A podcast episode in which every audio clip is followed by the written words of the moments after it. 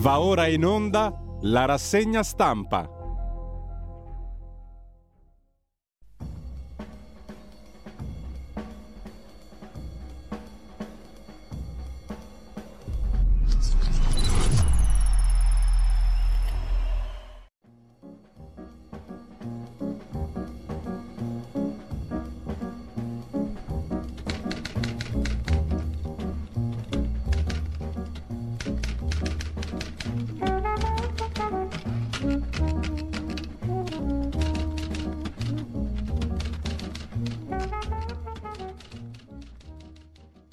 Cordiale buongiorno a tutte le ascoltatrici e a tutti gli ascoltatori da Giulio Cainarca. Bentrovati all'appuntamento con la rassegna stampa mar- mercoledì 20 dicembre, sono le 7.30, andiamo subito a vedere le notizie del giorno ricordando il sito radiolibertà.net, pagina Facebook di Radio Libertà per il palinsesto di giornata. Il sito dell'ANSA apre la sua prima pagina con il delitto nel Trevigiano, donna incinta uccisa a coltellate, arrestato il presunto assassino, che non è il padre del um, feto che ormai non esisterà più, mm, comunque il, il, padre e il marito legittimo della vittima, arrestato il presunto assassino, lei lo aveva denunciato per stalking, è stato l'amante della vittima per un anno, un anno fa, la donna aveva già un figlio di 4 anni, sposata da uh, 11 e insieme al marito da quando aveva 15 anni. L'amante eh, è durato poco, ma voleva durare di più e l'ha ammazzata. Comunque questo è accaduto nel Trevigiano l'altro giorno, ieri, mentre secondo titolo dell'agenzia ANSA, Stati Uniti, assalto a Capitol, Trump escluso dalle primarie del Colorado per le elezioni 2024. La questione sarà certamente foriera di ampie polemiche, non solo negli Stati Uniti, mentre Tornando all'Italia, altra donna uccisa, una ragazza, una ragazza, neanche diciottenne, Saman Abbas, pakistana, l'ergastolo ai genitori, allo zio solo 14 anni, assolti i cugini. La storia della diciottenne tutti la conoscono e ancora dal primo piano dell'agenzia ANSA di stamani il pressing di Parigi e Berlino sul patto di stabilità, ma l'Italia frena, cioè sulle nuove regole di finanza pubblica. Poi ci sono degli idioti, andiamo a fare i criminali in Val di Cembra e sfrecciano ad oltre 200 km all'ora, denunciati. Sempre dall'agenzia ANSA, scorrendo il primo piano, nell'assegno di divorzio conta anche la convivenza. Il presidente dei matrimonialisti italiani parla di una sentenza rivoluzionaria, sentenza della Cassazione. E poi tema eh, energia, gas, l'ok dei ministri europei alla proroga di un anno del price cap al gas, che serve a poco o niente, ma comunque il gas scende dell'8% a 32 euro, siamo ai minimi da due anni. Il price cap è il tetto al prezzo del gas. Sempre dal primo piano dell'agenzia ANSA diventa medico e racconta la sua storia nell'ospedale che lo curò a 11 anni. Uno scherzo telefonico al premier irlandese beffato dallo stesso duo comico russo che ha beffato la premier italiana Giorgia Meloni e sempre dall'agenzia ANSA di stamani non credo ci sia molto altro. Il Napoli che crolla, siamo alla Coppa Italia di calcio, il Frosinone fa l'impresa 4-0 al Napoli e poi tra le storie italiane una stanza per l'allattamento nel Tribunale di Ancona e questa è l'agenzia ANSA.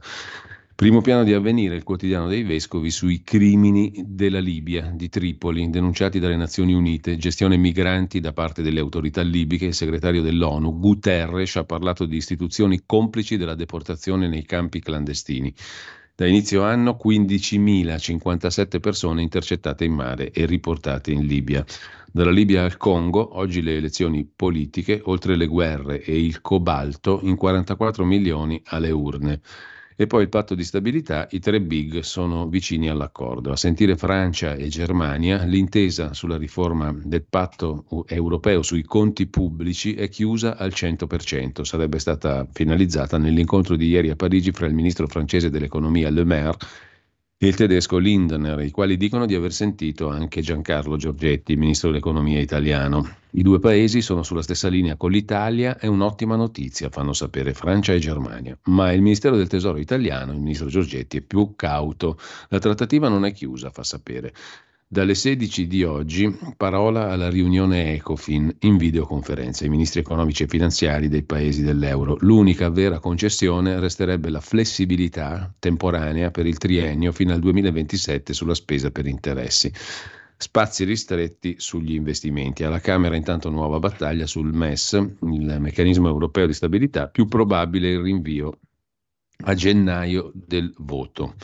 L'appello di Zelensky, ancora in prima pagina su Avvenire, ci servono 500.000 soldati, tempi lunghi per il conflitto, dice il presidente ucraino che chiede 500.000 soldati. Il Corriere della Sera apre la sua prima pagina con due foto, il delitto di Saman Abbas, uccisa a Novellara nel 21, ergastolo per i genitori, 14 anni allo zio, assoluzione per i due cugini. E poi la storia di Vanessa Ballan, 26 anni, un figlio di 4, sposata da 11, appunto un altro figlio in grembo, è stata trovata in fin di vita dal compagno, fermato un kosovaro che è stato il suo amante. Spiragli di tregua a Gaza, Israele apre la pausa umanitaria, si cerca l'accordo per il rilascio degli ostaggi, i negoziati presso le Nazioni Unite e minacce alle navi nel Mar Rosso. Anche l'Italia farà parte della coalizione anti-Uti. Gian Antonio Stella si occupa delle ceneri dell'anarchico Vanzetti, che insieme all'anarchico Sacco nel 1927 negli Stati Uniti fu ingiustamente condannato e poi condannato alla sedia elettrica, in quanto anarchi, i due anarchici erano completamente innocenti le ceneri di Vanzetti riportatele in Italia, l'ultima disputa. Sempre in primo piano, poi sul Corriere della Sera, Chiara Ferragni, dopo il Pandoro, l'uovo di Pasqua. Per Chiara Ferragni un'altra operazione di beneficenza, quantomeno opaca, scrive il Corriere della Sera, stavolta riguarda la sponsorizzazione da parte della Ferragni con dolci preziosi nel 2021-22. La Procura di Milano potrebbe aprire un'inchiesta e c'è un'intervista a David Cameron, l'ex premier britannico conservatore, attualmente ministro degli esteri del governo britannico.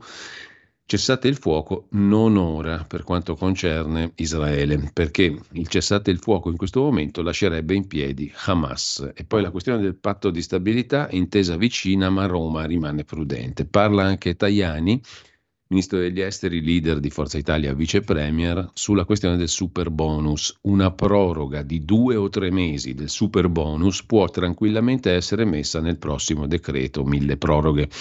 Una proroga non è una sanatoria, è un provvedimento giusto, dice il ministro Tajani, che puntualizza al Corriere anche la posizione sulla riforma costituzionale. Le dichiarazioni di La Russa sul Quirinale, con il premierato ci sarà più stabilità. Con ciò lasciamo la prima pagina del Corriere della Sera, vi segnalo l'articolo di Ernesto Galli della Loggia su scuola e giustizia, la realtà di un paese immobile, di tutto il settore pubblico italiano, di tutta la nostra organizzazione sociale, l'istruzione e la giustizia sono i due ambiti che stanno in situazione più critica, quelli i cui risultati in termini di efficienza, qualità delle prestazioni, apprezzamento da parte dei cittadini fanno segnare da anni gli indici più bassi, cioè la scuola e la giustizia sono i settori più schifosi d'Italia, sostanzialmente. Sulle gravissime carenze in questi due settori esiste nell'opinione pubblica accordo. Se ormai anche esponenti di opposizione politica opposta sono più o meno unanimi nel medesimo giudizio, perché le cose non cambiano?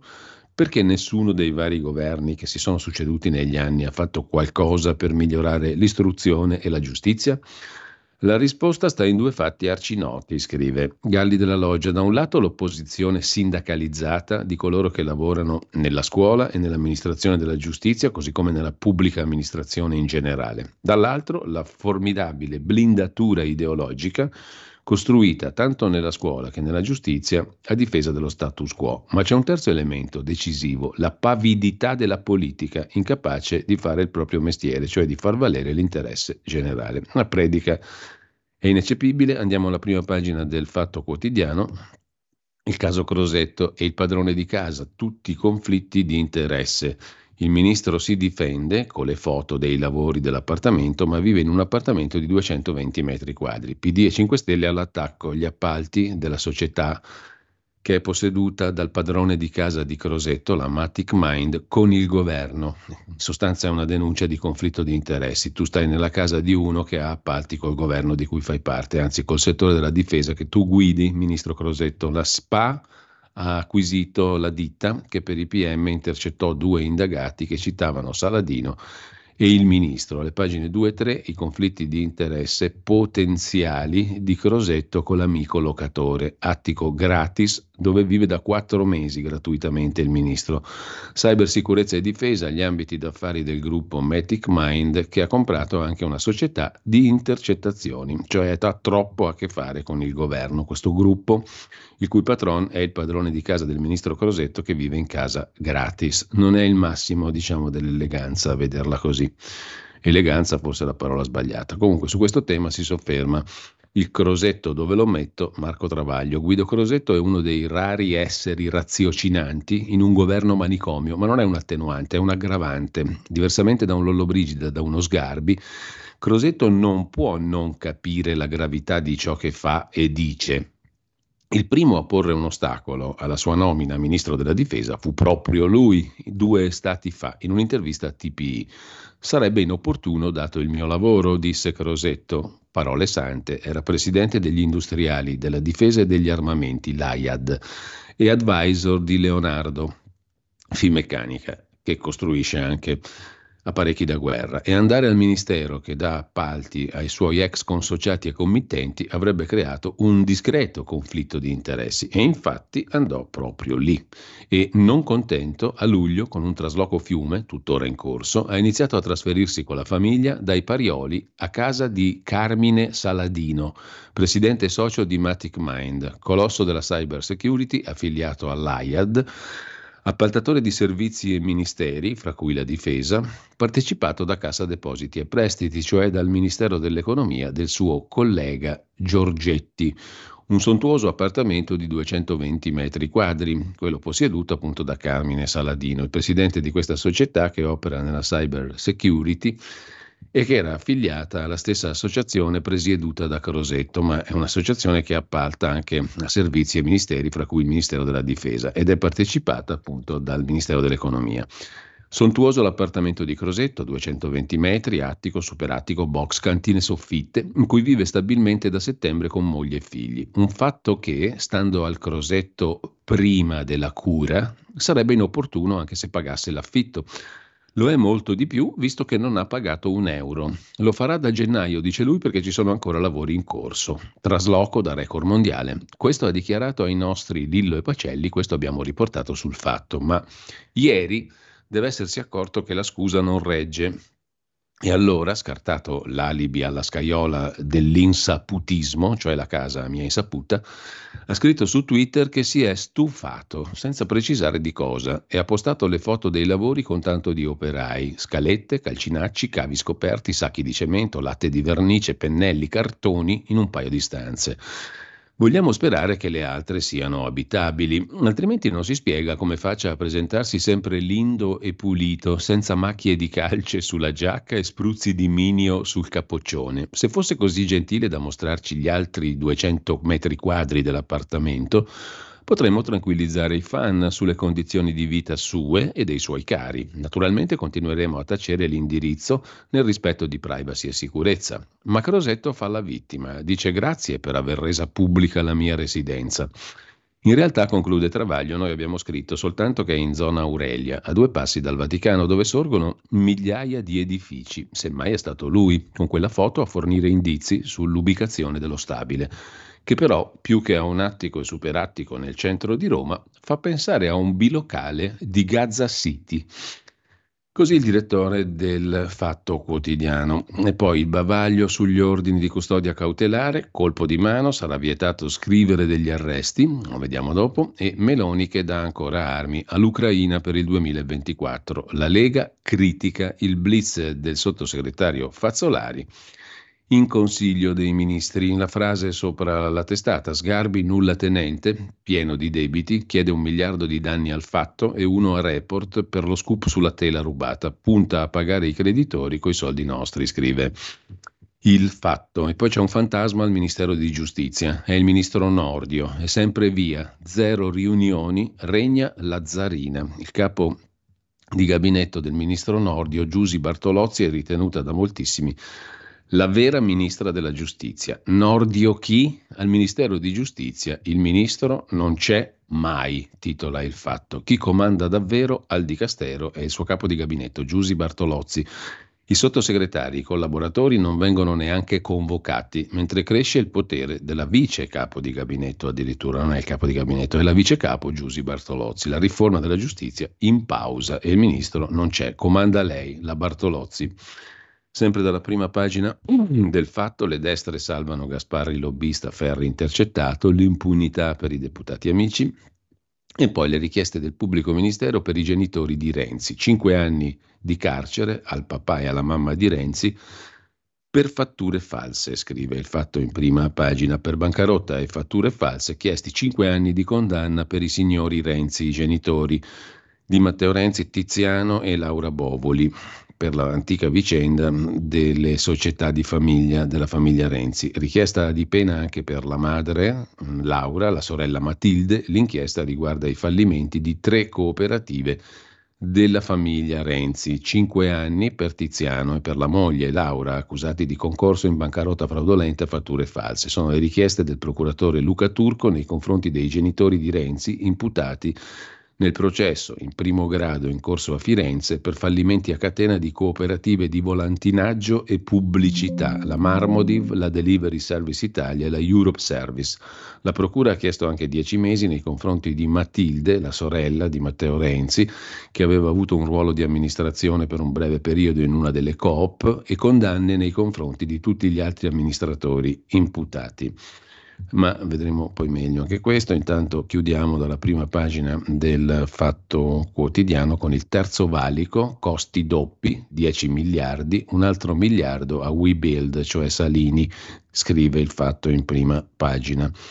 A pagina 16 c'è il dettaglio della questione, terzo valico, costi raddoppiati, Maxi opera inutile, Genova-Milano, sentenzia il Fatto Quotidiano, altri 500 milioni via emendamento alla manovra varata di notte. Il totale da luglio sale a un miliardo e mezzo, il conto definitivo sale a 10,6 miliardi. Dal fatto passiamo al giornale. L'apertura è sul patto di stabilità, blitz contro l'Italia, l'asse Parigi-Berlino colpisce il, uh, il, bel paese, noi, Francia e Germania annunciano l'accordo, tirano in ballo Roma. Il silenzio gelido del governo racconta però un'altra storia, scrive il vice direttore Osvaldo De Paolini. Il riservo, nel quale si è chiuso il ministro Giorgetti, la dice lunga sulla trasparenza con cui la Francia e la Germania hanno condotto la trattativa sul patto di stabilità. La tronfia sicumera con la quale i ministri delle finanze dei due paesi, Le Maire e Lindner, hanno annunciato di aver raggiunto un accordo al 100% tra Francia e Germania sul nuovo patto di stabilità, precisando che siamo sulla stessa linea con l'Italia, avendo parlato col ministro Giorgetti lascia intuire solo che a Roma l'informativa è arrivata, ma che di qui a dire che l'accordo con l'Italia è raggiunto ce ne corre. È netta la percezione che ancora una volta Parigi e Berlino abbiano chiuso i loro giochi infischiandosene dei partner e infischiandosene in particolare dell'Italia. Sempre sul giornale poi in primo piano Ferragni, altri guai, la Procura di Milano è pronta a indagare dopo il Pandoro e il caso delle uova e poi passa la legge Antigogna, stop alle ordinanze sui giornali. La Camera ha detto sì all'emendamento di azione che vieta di riportare il testo integrale o anche solo stralci degli atti di un procedimento fino al termine dell'udienza preliminare. Il testo passa con 160 sì. C'è la storia della famiglia Renzi in cella anche sul giornale in prima pagina. Il PM turco, Procura di Firenze, ha chiesto la condanna a 5 anni per i genitori di Matteo Renzi a processo per la bancarotta di alcune cooperative. Lo stesso Renzi interviene sul giornale di oggi, eh, la destra autoritaria è un'accusa ridicola, dice Matteo Renzi in una lettera al giornale. Svolta autoritaria di destra, un'accusa ridicola e l'opposizione non è lega. Mattarella capo, capo dell'opposizione. Con la riforma costituzionale le funzioni tolte al Quirinale vanno ai cittadini. Il Presidente deve restare un arbitro. Con la riforma del premierato non saranno più possibili governi tecnici né ribaltoni. Insomma, Renzi è positivo sulla riforma costituzionale del premierato fatta dal governo Meloni. Sempre dalla prima pagina poi del quotidiano diretto da Alessandro Sallusti c'è da segnalare il caso di Saman, il patriarcato è ancora tra di noi ma arriva da lontano. Per quanto riguarda Crosetto, ha rilanciato ieri sul su alcuni magistrati, su alcuni pubblici ministeri, alcuni di loro preoccupano, ha detto il ministro della difesa, le leggi le fanno le Camere, nessun attacco alla magistratura sia un tavolo di pace. Dal giornale passiamo a dare un'occhiata al tempo di Roma. Il quotidiano romano apre con lo Stato alleato di chi produce, una riforma del fisco particolarmente interessante. Il Consiglio dei Ministri approva il decreto che taglia i controlli e i documenti agli imprenditori onesti, tecnologia per le verifiche, più trasparenza nei rapporti con le piccole aziende. La riforma fiscale fa un passo avanti. Il Consiglio dei Ministri ha approvato ieri il decreto legislativo che rende l'amministrazione finanziaria più amica dei contribuenti onesti, prevista più tecnologia per le verifiche, maggiore trasparenza con le piccole imprese. E dopo aver raggiunto 52 obiettivi, intanto il governo chiede il pagamento della quinta rata del PNRR da 10,5 miliardi anche sul tempo c'è la lettera di Matteo Renzi, sui poteri del Quirinale il centrodestra ha ragione, ma quale svolta autoritaria? A Ferragni e le uova di Pasqua e poi il boom di nettorbini col buono Amazon. Sono gli operatori ecologici di Roma, per lavorare nelle feste riceveranno i coupon Amazon, buoni Amazon, ticket pasto, voucher per il carburante. Sarà stata questa offerta di benefit, esentasse, a convincere i netturbini della romana agenzia della monnezza, l'AMA, a lavorare durante le festività. Stavolta, a differenza del passato, l'accordo ha sortito l'effetto sperato. L'obiettivo era di avere tra 2.300 e 2.500 operatori in strada. Le adesioni sono state oltre 2.400. Insomma, ti regalo il buono Amazon, il ticket pasto, il buono per il carburante e tu lavori. Fai il tuo lavoro, però col buono in più. Forza Roma. Forza Lupi, so sempre tempi cupi, mentre sempre dal primo piano, ma di Repubblica, andiamo a vedere l'apertura del quotidiano diretto da Maurizio Molinari. Il bavaglio sulla stampa ritorna. La maggioranza con Italia Vive Azione vota un emendamento che vieta ai giornali di pubblicare notizie di ordinanza, anzi di pubblicare i testi delle ordinanze di custodia cautelare. La Camera ieri sera ha detto sì all'emendamento di Enrico Costa di Azione che vieta di pubblicare l'ordinanza di custodia cautelare, che è l'atto con cui i giudici chiedono di andare a processo. Non è proprio così perché l'ordinanza di custodia cautelare è quella che dispone gli arresti sostanzialmente. Lì dentro comunque c'è tutta la storia di arresti, interrogatori, intercettazioni, perquisizioni i nomi di chi finisce dentro e di chi è solo indagato. È il libro del caso giudiziario col racconto delle prove, finora pubblicabile, d'ora in poi segreto fino al processo. Sul premierato basterà il 40% invece per vincere per vincere e per uh, diventare premier, così Repubblica. In taglio alto invece c'è l'intesa sul patto di stabilità, ma il governo frena. E ancora dal primo piano di Repubblica il commento di Carlo Bonini su questa storia del bavaglio alla stampa, cioè del divieto di pubblicare gli atti mm, giudiziari fino a che non si arrivi al processo, è il funerale della libertà, scrive il cronista eh, di giudiziaria, appunto Bonini. Da Repubblica passiamo alla prima pagina della stampa. Il titolo principale è dedicato alle frasi dei ministri dell'economia di Francia e Germania che danno per concluso l'accordo sul patto di stabilità. L'hanno annunciato loro, hanno detto che anche l'Italia c'è, Giorgetti ha detto sì, in realtà Serve il via libera della maggioranza. Il patto di stabilità non è così scontato, ma Germania e Francia cominciano a dire che l'accordo è stato raggiunto. Sui magistrati nuovo affondo di Crosetto e poi la legge Bavaglio vietato pubblicare le notizie sugli arrestati. Abbiamo un Natale sugli sci senza neve, 14 gradi a 2000 metri d'altezza, scrive la stampa. Elsa Fornero commenta la manovra, la finanziaria, che non cura i veri mali dell'Italia. Ci aveva pensato lei a iniziare a curarli quando fece parte del governo Monti, indimenticabilmente. Sempre in prima pagina poi sulla stampa la demografia. I giovani economisti osservano che senza figli zero PIL, Beh, senza persone non c'è PIL. Se scompare l'uomo, scompare anche il PIL. C'è un PIL naturale, diciamo così. Mentre, eh, e se la natura adesso ci chiede di fermarci? Si domanda Simonetta Sciandivasci sulla base delle parole di Paolo Rumiz, giornalista, che per capire la realtà, dice Rumiz che per capire la realtà, orientarci, sì, esercizio nel quale il Censis ci ha nominato quest'anno campioni, non sono più utili delle visioni, le visioni dei dati. Boh. Comunque, tutta roba da intellettuali. La battaglia all'ONU sulla tregua a Gaza, armi all'Ucraina, nuovi aiuti dall'Italia, dall'Italia all'Ucraina, poi donne sopraffatte c'è la storia di una magistrata che è finita in un inferno di famiglia, ma la racconteremo dopo. Mia figlia è morta per colpa di mio nipote, ha litigato anche col marito. Questo lo racconta la madre della magistrata che alla fine si è tolta la vita. A chiudere la prima pagina il buongiorno di Mattia Feltri intitolato oggi Il gusto dei sudditi.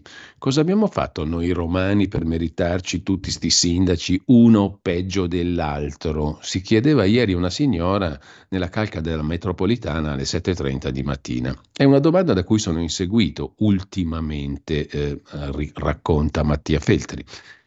In una recente chiacchierata con Italia Oggi, l'intervista era del nostro Antonino Danna, detto per inciso, mi era stata formulata una domanda del genere. Non ci meriteremmo un governo migliore? Poco prima di incontrare la signora Strizzata, l'avevo sentita a Radio Radicale in un commento, niente meno che del Financial Times, a proposito del popolo israeliano meritevole di ben altro premier che Netanyahu. Siamo gente adorabile, scrive Mattia Feltri, agguerrita sul principio costituzionale della sovranità che appartiene al popolo, ma pronta a spogliarsi della prerogativa se le cose vanno male.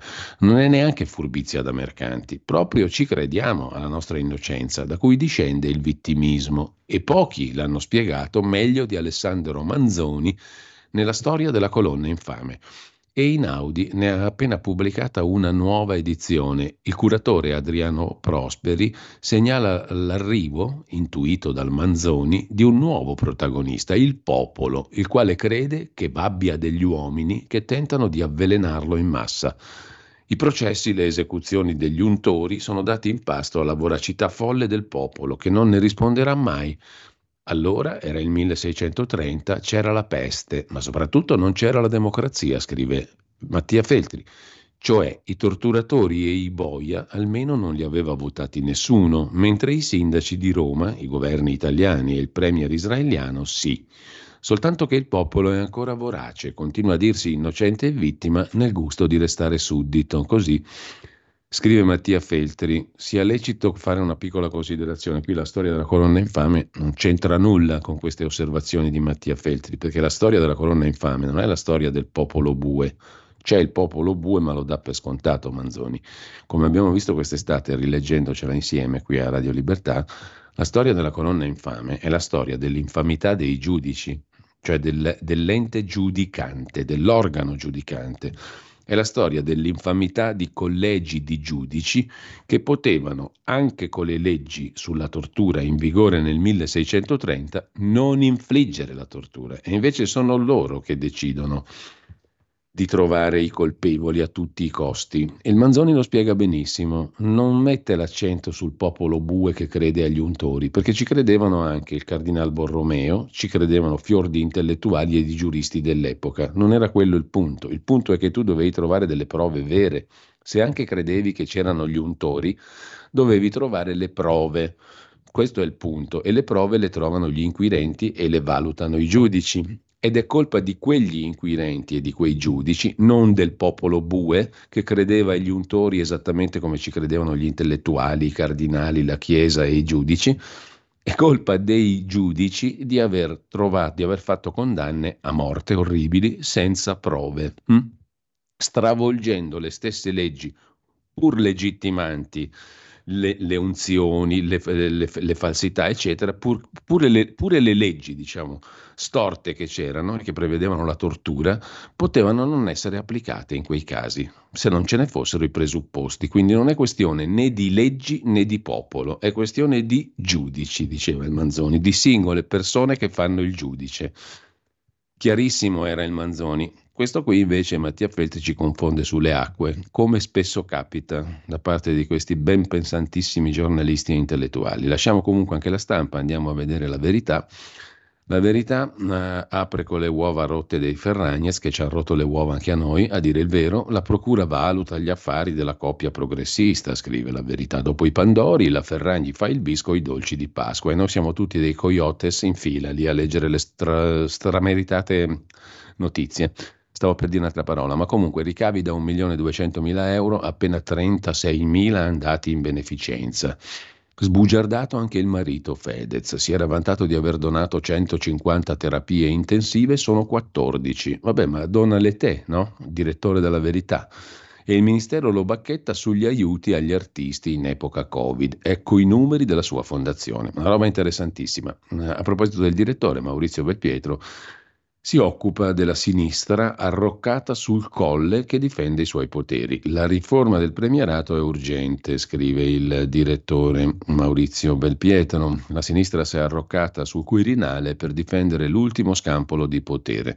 Dal 92 i presidenti sono sempre stati ostili alla destra, per questo il PD, allo sbando, incapace di vincere, è pronto a fare le barricate contro il premierato. Andiamo un attimo in pausa, proprio velocissimo, e poi riprendiamo con la prima pagina della verità. Buon Natale, buone feste da tutto lo staff di Radio Libertà, la tua radio. Stai ascoltando Radio Libertà, la tua voce libera, senza filtri né censura. La tua radio.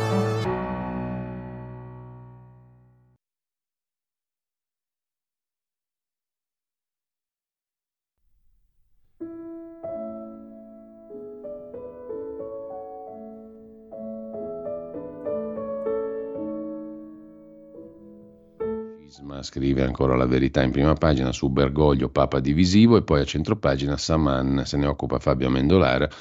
Due ergastoli, ma soltanto 14 anni allo zio, condannati al carcere a vita i genitori della ragazza pakistana uccisa a Novellara perché rifiutava le nozze combinate. Al congiunto esecutore del delitto concesso invece il rito abbreviato le attenuanti. Sarà libero presto. Ancora dalla verità, la nostra nave italiana verso la prima linea nel mar, mm, nel mar Arabico, non è più Israele Mar Rosso, non è più Israele Hamas, dal Mar Rosso la guerra si allarga a Russia e Cina. Con il blocco del canale di Suez per l'Italia sono a rischio quasi 83 miliardi di euro, il 40% del nostro interscambio marittimo, cioè appunto 82,8 miliardi, passa per il canale preso di mira dai ribelli Houthi sostenuti dall'Iran. Le tensioni di questi giorni si ripercuoteranno sui prezzi.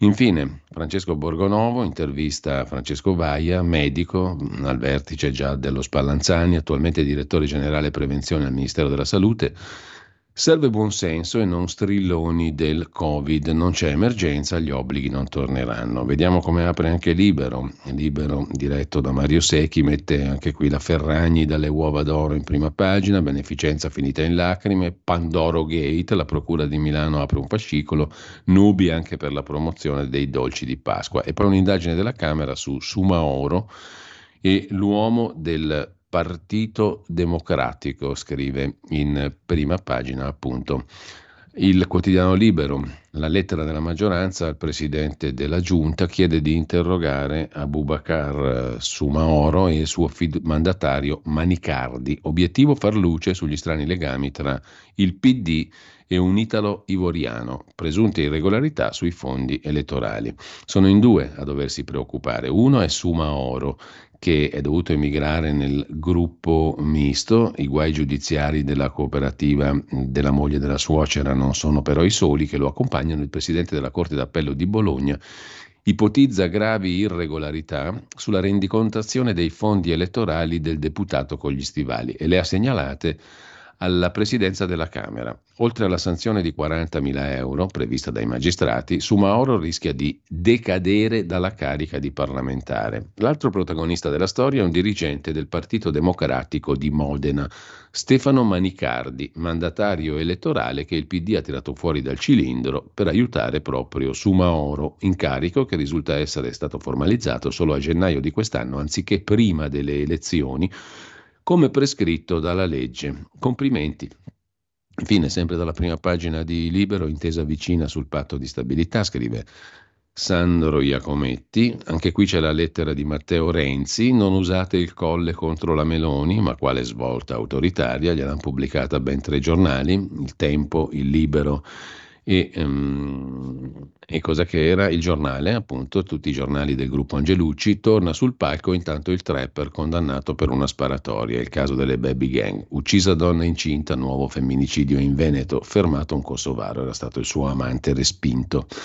Lasciamo con ciò anche libero, uno sguardo veloce riusciamo a darlo a Italia oggi, i Deor saranno liberi anche l'anno prossimo, il disegno di legge concorrenza proroga di un anno la possibilità per i negozianti di posare sul suolo pubblico senza bisogno di autorizzazione ombrelloni, tavolini, pedane, eccetera. Prorogata dal 31 dicembre 23 al 31 dicembre 24 la possibilità per i pubblici esercizi che utilizzano suolo pubblico di mettere in opera senza autorizzazione su vie, piazze, spazi aperti strutture amovibili come deora, attrezzature, pedane, tavolini, sedute, ombrelloni, funzionali all'attività degli esercizi. Intanto le esportazioni americane di petrolio verso l'Italia sono aumentate del 140%. No al petrolio russo, così almeno vi vendiamo il petrolio americano. Gli Stati Uniti hanno preso il posto della Russia come primo esportatore di petrolio in Europa, seguiti da Norvegia e Arabia Saudita. L'Iraq è diventato il principale esportatore verso l'Italia con un aumento del 15% tra il 21 e il 23. Anche le importazioni dagli Stati Uniti hanno registrato un incremento, posizionando gli Stati Uniti tra i primi cinque paesi esportatori di petrolio verso l'Italia. Lo dice a Italia Oggi Guido Cagnani, Managing Director e vicepresidente di SICIM, leader nella costruzione di impianti per trattamento, trasporto e distribuzione di petrolio, gas e acqua, 1 miliardo 300 milioni di fatturato. Prima pagina del domani si ritorna su Crosetto, il quotidiano dell'editore svizzero si occupa della casa di Crosetto e degli affari dell'amico. Per Saladino milioni dalla difesa. Il meloniano fa marcia indietro sui pubblici ministeri, ma la destra va di nuovo all'attacco. Il gruppo del proprietario della casa in cui vive il ministro Crosetto ha avuto affidamenti diretti milionari. Anche nel 23 gli interessi incrociati dei parenti, una consulenza da 125.000 euro con la SIO SPA, poi comprata dal suo locatore, che si interessa anche di intercettazioni Ieri il fatto ha dato notizia che il ministro Crosetto vive in una casa di lusso da mesi senza pagare l'affitto, un attico a Roma di proprietà di Carmine Saladino, fondatore del gruppo Matic Mind. Il colosso si occupa di sicurezza informatica. Il domani ha scoperto che esiste un rischio di conflitto di interessi. Il Ministero della Difesa ha affidato a questo gruppo del padrone di casa di Crosetto commesse per milioni di euro anche quando Crosetto è diventato ministro. Tra consulenze e rapporti economici tra parenti, tutte le relazioni tra il meloniano e l'imprenditore di successo. Il manifesto si occupa di un altro anno di armi all'Ucraina dall'Italia. Il governo vara l'ottavo invio e per decreto una proroga di fornitura armi all'Ucraina per tutto il 2024. E mm, rimanendo alle prime pagine vi segnalo anche il foglio che si occupa di una questione, la giustizia che abbiamo eh, sfiorato prima, il fatto diceva che Nordio è sempre assente, non c'è mai al, ministro, al Ministero, però sul foglio compare come. C'è un'intervista a Carlo Nordio, appunto, del direttore Cerasa. L'opposizione giudiziaria di cui ha parlato Crosetto esiste, dice Nordio, le riforme le faremo tutte, promesse per il 24, separazione delle carriere, stretta sulle intercettazioni e una certezza, quando un pubblico ministero si espone non è più terzo ed esercita pressioni. Così Carlo Nordio. Mentre su Mediaset la padrona è diventata la figlia di Berlinguer, Bianca Berlinguer. I palinsesti a sua misura, programmi distrutti, Mediaset si genuflette a Berlinguer, scrive il foglio in prima pagina. La produttività italiana è ferma da 30 anni, questo è il male italiano, ogni tanto salta fuori questa storia, e poi sempre dalla prima pagina del foglio di oggi Crosetto non è detto, prima prende tempo sulla proroga delle armi all'Ucraina, poi il decreto arriva in Consiglio dei Ministri. Con ciò lasciamo il foglio, andiamo a vedere il dubbio, il quotidiano degli avvocati, vince l'asse Costa Forza Italia, sarà vietato pubblicare le ordinanze di arresto, di custodia cautelare, l'ok del governo all'emendamento di azione e poi il sì in aula. È la vittoria dei garantisti, scrive il dubbio, contro la dittatura della gogna. Chissà se adesso i fan del processo mediatico parleranno di bavaglio alla stampa, come sempre in questi casi. Di certo ieri alla Camera la maggioranza ha dato il via libera all'emendamento Costa, cioè al divieto di pubblicare le ordinanze di custodia cautelare. Un grande passo avanti a tutela della presunzione di innocenza, dice il deputato di Azione, il tutto nel giorno della tregua apparente fra Guido Crosetto e la magistratura, scrive il dubbio. Sul caso Zanoni invece la consulta si rammarica e nega tutto la vicenda è quella dell'ex giudice della Corte Costituzionale che ha detto in sostanza che anche la Corte Costituzionale si era piegata nel caso dell'utilizzo di intercettazioni appunto dell'Hotel Champagne, del caso Palamara, si era piegata alle esigenze di mandare avanti le indagini, eccetera. Insomma, una polemica tra loro signori. L'invasione dei magistrati a via Renola sovverte la democrazia, scrive ancora Davide Vari, la storia è antica come il mondo, più o meno, cioè tanti magistrati fanno parte poi del Ministero di Giustizia, dove Nordio non si vede. Il processo a Grillo Junior, i diritti inviolabili e tante altre belle cose. Mentre sempre eh, andiamo a vedere anche la prima pagina, a questo punto un attimo soltanto, forse ce la facciamo. Andiamo a vedere, dicevo no, ce la facciamo un tubo perché qua si è bloccato tutto. Un attimo soltanto e vediamo di sbloccarci. Eccoci qua. Le, viste le prime pagine, dicevamo, andiamo a vedere anche gli articoli principali della giornata. Sul quotidiano Avvenire vi segnalo eh, alla pagina 7, in primo piano, la questione del patto di stabilità. Cioè l'hanno cacciata là i ministri economici e finanziari di Francia e Germania, il ministro dell'economia francese le Maire e il ministro tedesco delle finanze Lindner. Ci siamo, siamo tutti d'accordo e d'accordo anche l'Italia. Invece non è proprio così. Insomma, hanno messo l'Italia all'angolo. Alla vigilia dell'Ecofin, un incontro a Parigi fra il ministro Le Maire e il tedesco Lindner sembra sbloccare la situazione. Dicono di essere allineati con l'Italia, ma l'Italia fa sapere che la trattativa non è chiusa. Però i due ministri dicono abbiamo sentito Giancarlo Giorgetti, conferme sulla fase transitoria di tre anni, spazi ridotti per gli investimenti, tenuti in conto solo il costo degli interessi, la spesa per la difesa come fattore rilevante. Staremo a vedere. Sulla manovra, invece, sulla finanziaria italica, si pronuncia il segretario generale della CISL, Luigi Sbarra, intervistato da Avvenire. Manovra migliorata, ma sulle pensioni temo forti contenziosi. Andiamo avanti sulla partecipazione. Per quanto concerne eh, le pensioni di medici, infermieri e altre categorie pubbliche, sono state recepite alcune proposte di modifica del famigerato articolo 33, in particolare si è fatta marcia indietro sui tagli previsti per chi matura i requisiti di vecchiaia, per chi esce entro il 31 dicembre di quest'anno e per i lavoratori pubblici collocati in pensione a 65 anni. Rimane da affrontare il tema degli allungamenti delle finestre di uscita e le evidenti disparità di trattamento di aliquote rendimenti tra le categorie pubbliche per l'accesso alla pensione anticipata che temiamo aprano contenziosi amministrativi. Abbiamo conquistato anche maggiori risorse negli emendamenti per i lavoratori delle forze dell'ordine, il welfare, la previdenza complementare. Manovra migliorata, ma sulle pensioni contenziosi. Rapidamente c'è un'altra novità, l'abbiamo accennata prima, lo Stato amico di chi fa impresa, una svolta nei controlli fiscali, scrive in primo piano questa mattina il Tempo di Roma, il Consiglio dei Ministri ha approvato il decreto legislativo con la semplificazione delle verifiche. Attività economiche a basso rischio avranno meno accertamenti. Riduzione dei documenti da esibire, così eh, scrive il Tempo di Roma. Con il commento del ministro Urso i controlli saranno più razionali ed efficaci secondo un approccio collaborativo.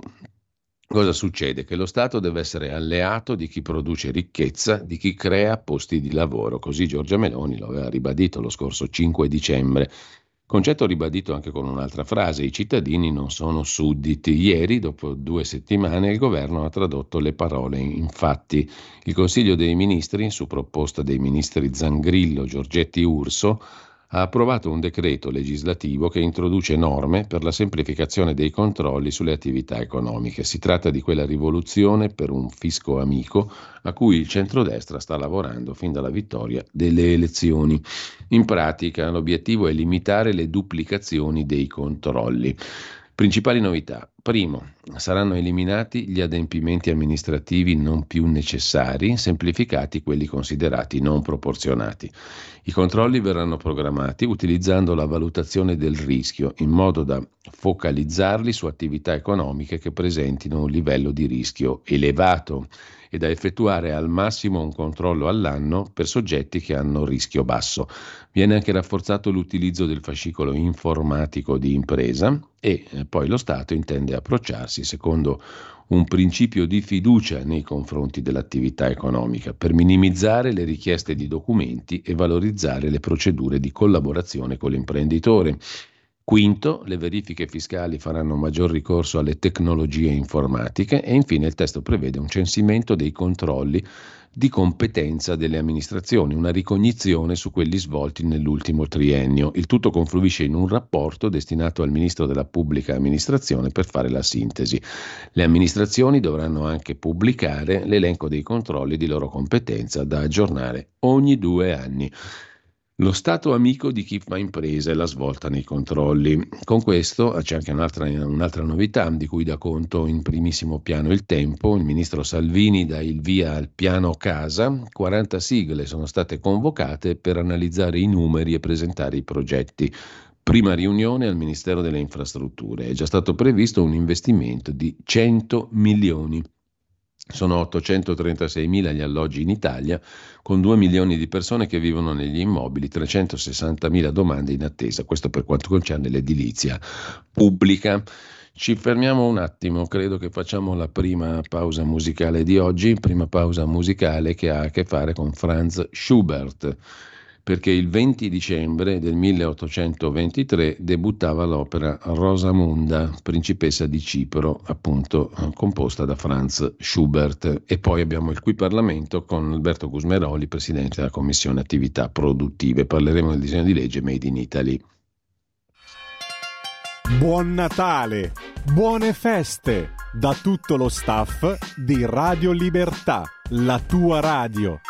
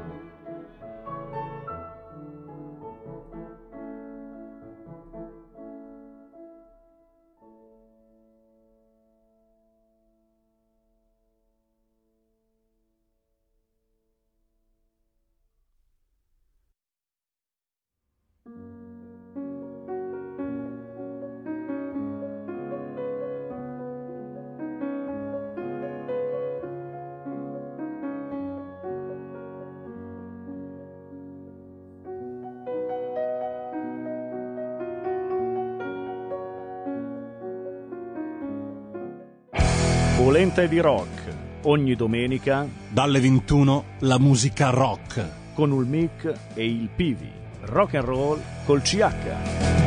E ricordas che Pulente virtuosa con Benios.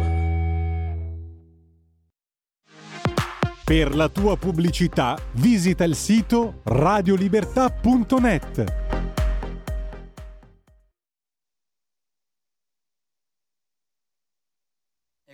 Giulio, siamo in diretta.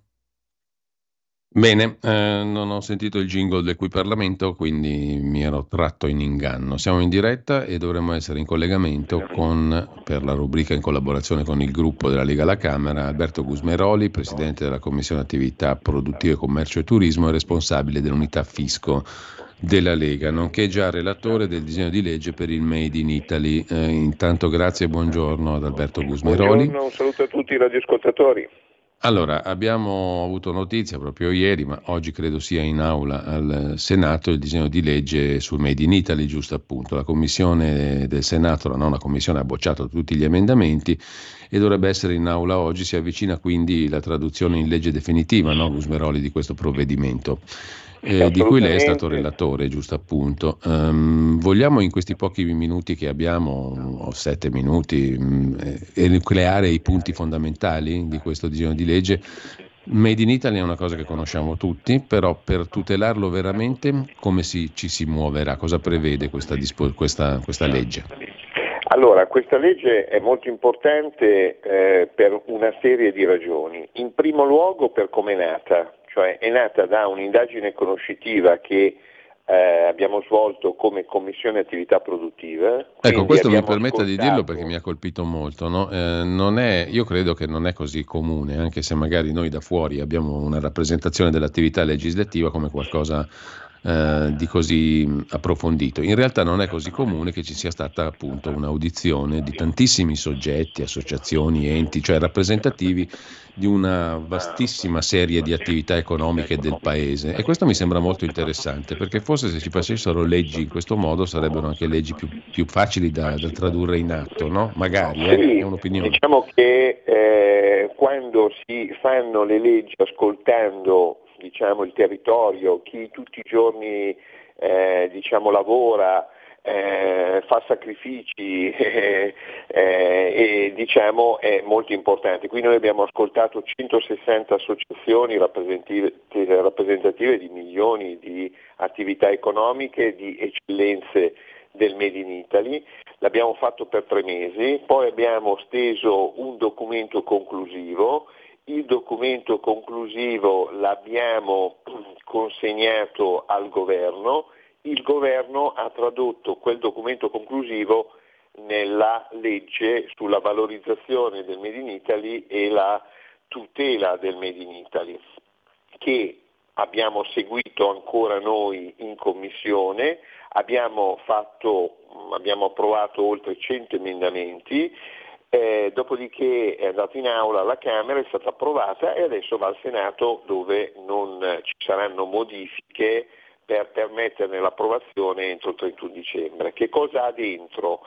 Allora, in primo luogo ha dentro un fondo di circa un miliardo per aiutare le eccellenze del Made in Italy in tutto ciò che può servire a spingerle, a farle conoscere eh, diciamo, eh, in giro per il mondo.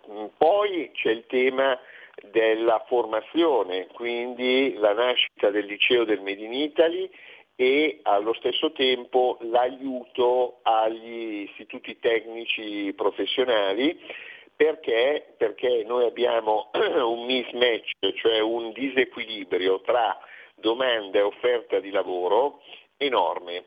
Quindi abbiamo eh, diciamo, domanda di lavoro, ma al contempo eh, quindi, oh, richiesta di occupazione e disoccupazione. Per riuscire a invertire questo, questo, diciamo, questo problema e allo stesso tempo unire questi due eserciti no, degli possibili occupati e della eh, diciamo, eh, domanda di lavoro, eh, il tema è la formazione, formazione professionale, quindi cercare di aiutare con una fondazione che aiuti sostanzialmente a uh, formare, aiutare gli ITS, quindi gli istituti tecnici. Dobbiamo cambiare anche noi un modo di pensare per cui se nostro figlio va all'istituto tecnico è figlio di un dio minore, invece non è così, ci sono istituti tecnici in Italia che sono eccellenze in Europa ehm, e poi che certi lavori eh, non sono più come eh, li immaginiamo, cioè anche lo stesso operaio adesso è un operaio altamente qualificato che eh, è quasi in certi casi, in certe aziende, in certe eccellenze, quasi un colletto bianco. Quindi eh, e ha una retribuzione, se è qualificata la persona, ha una retribuzione di tutto rispetto. Al contempo negli ITS possono eh, chi, chi, fa i, le scuole professionali può allo stesso tempo andare all'università se vuole. E, e poi c'è tutto il tema dell'anticontraffazione, cioè il tema eh, per cui decine e decine di miliardi di eh, beni che eh, diciamo, orecchiano eh, i beni italiani, il classico Italian sounding, il tipico esempio il parmesan, eh, oppure eh, proprio vere e proprie contraffazioni di prodotti italiani che non hanno niente a che fare con Made in Italy e che quindi bisogna tutelare. Come? Con le nuove tecnologie, la digitalizzazione, con la blockchain. La blockchain è sostanzialmente una mappatura diciamo, molto blindata di tutti i percorsi che fa un prodotto dalla produzione fino alla commercializzazione si può verificare che quello sia un prodotto made in Italy. E, ehm, ovviamente poi c'è sempre in questo provvedimento l'aiuto ai mercati esteri, le fiere, eh, i mercati, il turismo, cioè c'è tutto quello che può servire per aiutare il Made in Italy perché? Perché quando un'azienda trova un mercato estero nuovo e si tratta di Made in Italy e si tratta di eccellenze italiane, diciamo che trova delle praterie e sostanzialmente quando uno compra italiano non cambia più. Ecco, quindi noi abbiamo necessità per eh, diciamo, sostenere il nostro debito pubblico enorme di fare crescita economica e aiutare il Made in Italy vuol dire fare crescita, vuol dire fare occupazione, fare lavoro, fare economia, eh, fare valorizzazione dei territori, delle eccellenze e quindi questa legge eh, è una legge sicuramente importante. Uno perché eh, è una legge che è nata ascoltando le categorie, ascoltando le eccellenze. Due, perché c'è bisogno di fare squadra nell'ambito del Made in Italy, c'è bisogno di spingere mercati nuovi anche all'estero e c'è bisogno di eh, che tutti facciamo un po' la nostra parte perché abbiamo bisogno nel futuro di grande crescita economica eh, proprio per la situazione particolare che vive il bilancio dello Stato. Ultima cosa prima di salutarci, Gusmeroli, la traducibilità in atto di, que- di, questa legge, cioè il riflesso pratico secondo lei. Diamogli un tasso da 1 a 100, quanto sarà? Mediamente, se si può fare una stima così grossolana. Mm, diciamo, ehm, questa legge dà uh, una visione, eh, è un progetto di, di sistema paese, cioè normalmente i governi in generale eh, hanno sempre difficoltà nel eh, diciamo, dover intervenire su situazioni straordinarie, situazioni contingenti. Qua invece si fa una legge che guarda al medio-lungo termine, che guarda alla struttura stessa dell'economia e delle attività economiche italiane, cioè quindi è qualcosa che ha un profilo temporale eh, diciamo, a medio-lungo termine in un paese dove noi siamo straordinari nelle situazioni straordinarie ma facciamo fatica a essere straordinari nelle situazioni ordinarie.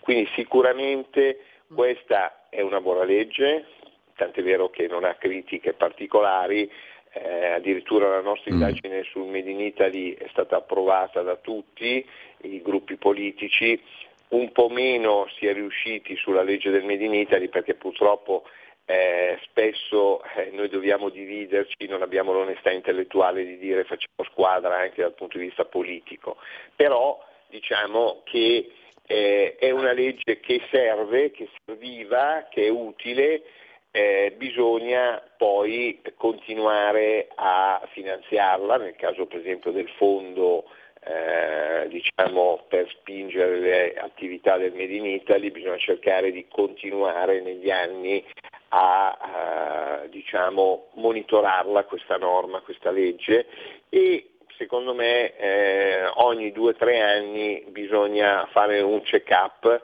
per vedere che cosa si può ancora migliorare per aiutare le nostre eccellenze italiane, perché noi abbiamo eccellenze in tutti i campi, dal food alla, alla moda, al design, cioè come i prodotti italiani non c'è nulla, ecco, e quindi siccome noi potenzialmente non siamo secondi a nessuno, dobbiamo far valere questo non essere secondi a nessuno e diventarlo veramente primi al mondo. Abbiamo tutte le potenzialità come sistema paese, ehm, eh, ovviamente questo è il tema dei temi perché vuol dire crescita economica, vuol dire lavoro, vuol dire occupazione, quindi eh, questo eh, ci riguarda un po' tutti, ecco. è un motivo per cui questa eh, legge non ha avuto tante polemiche. Bene. Ecco.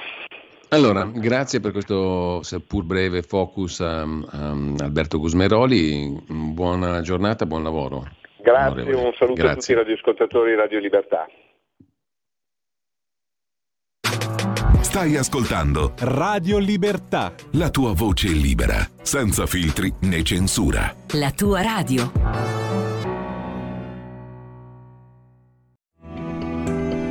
Il meteo.it presenta le previsioni del giorno.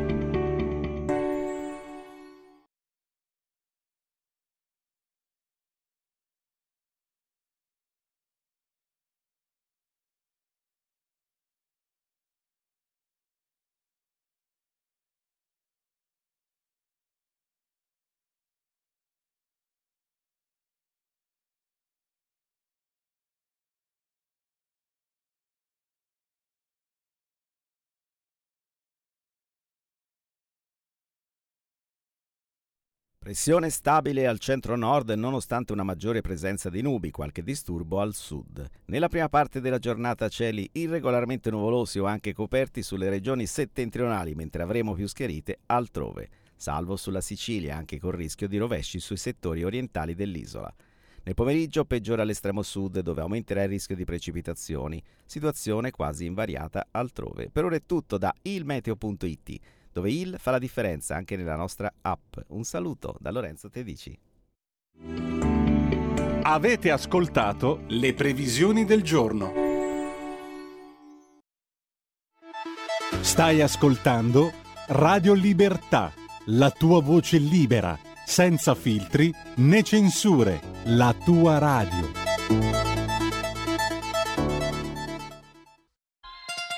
Festa sarà se dentro il nostro cuore lo spirito del Natale terremo vivo con l'amore. Buon Natale! Buone feste da tutto lo staff di Radio Libertà, la tua radio.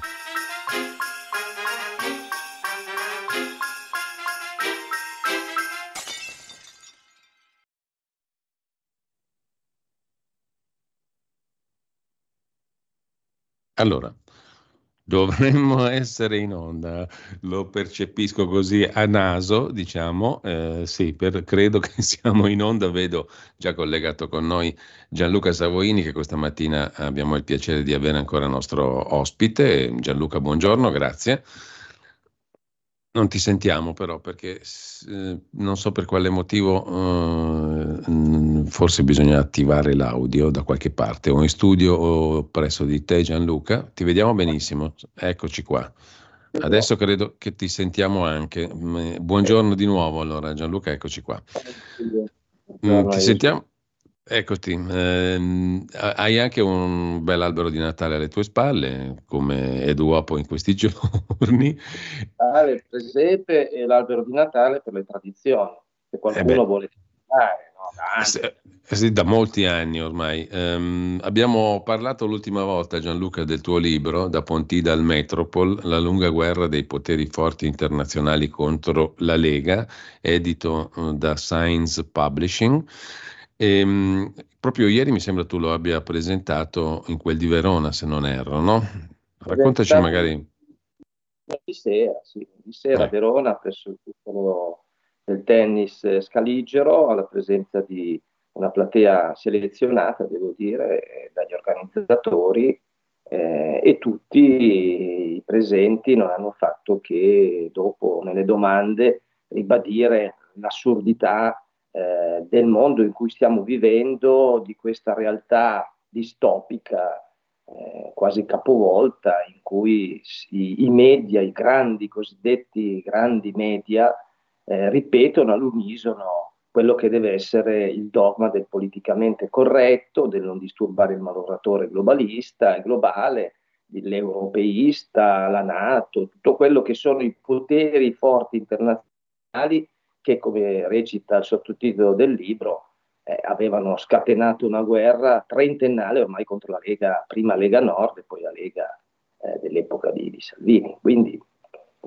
tutti all'unisono concordi e tutte le persone presenti convinte che eh, così andare avanti in questa maniera dove i media raccontano delle balle e la realtà è diversa su tutti i punti di vista, eh, non solo sulle questioni mie personali o della Lega piuttosto che le politiche internazionali. Ormai vediamo eh, bugie propalate ovunque dallo stesso media system che è intersecato nei giornali, nelle televisioni, negli influencer, abbiamo visto no? queste polemiche pazzesche, ridicole, che, che vanno a nascondere quelli che sono i veri problemi del paese, dell'Europa, del mondo e in prima pagina giornali, sempre i cosiddetti grandi giornaloni, lanciano in prima pagina a querel sul Pandoro di quella signora che facendo così non si fa altro che fare pubblicità. Io non la nomino, non la nomino nemmeno, non bisognerebbe nemmeno nominarla sta perché rovina, oltre a rovinare, dare un esempio pessimo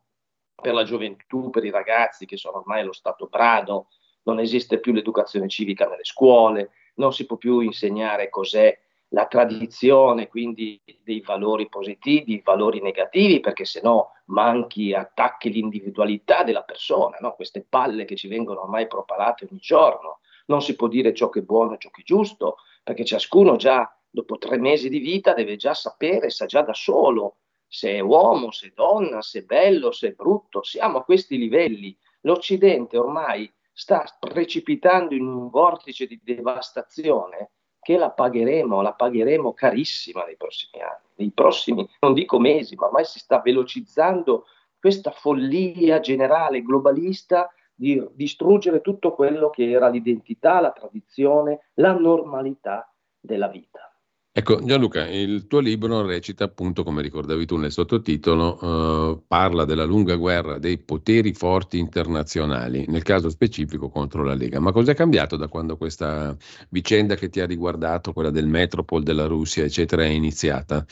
Eh, qualche anno fa, ormai cinque anni fa tutto sommato, no? Eh, sei anni fa. Cos'è cambiato sostanzialmente secondo te? È un'altra domanda che viene secondo me è logico farsi, ma uh, questa guerra chi la sta vincendo?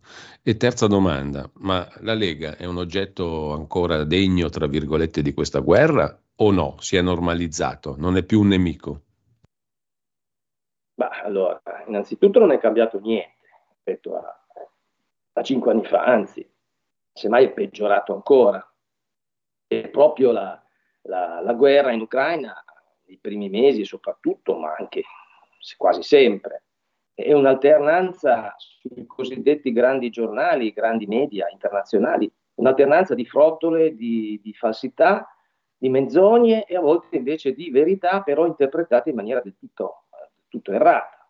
Quindi non è cambiato nulla, caro Giulio. Dobbiamo renderci conto che se noi andiamo a prendere i giornali di un anno fa, quest'epoca, e andiamo a leggere le prime pagine riguardanti la guerra in Ucraina, ma anche altri altri, altri argomenti di politica internazionale, come ad esempio la discesa in campo di Trump l'anno scorso, che aveva confermato che si no, Tra l'altro, siccome tu sei sempre stato molto attento alla scena internazionale, no, mi verrebbe da aggiungere un'ulteriore domanda a quelle che ho formulato prima, cioè chi sta vincendo questa guerra in Ucraina?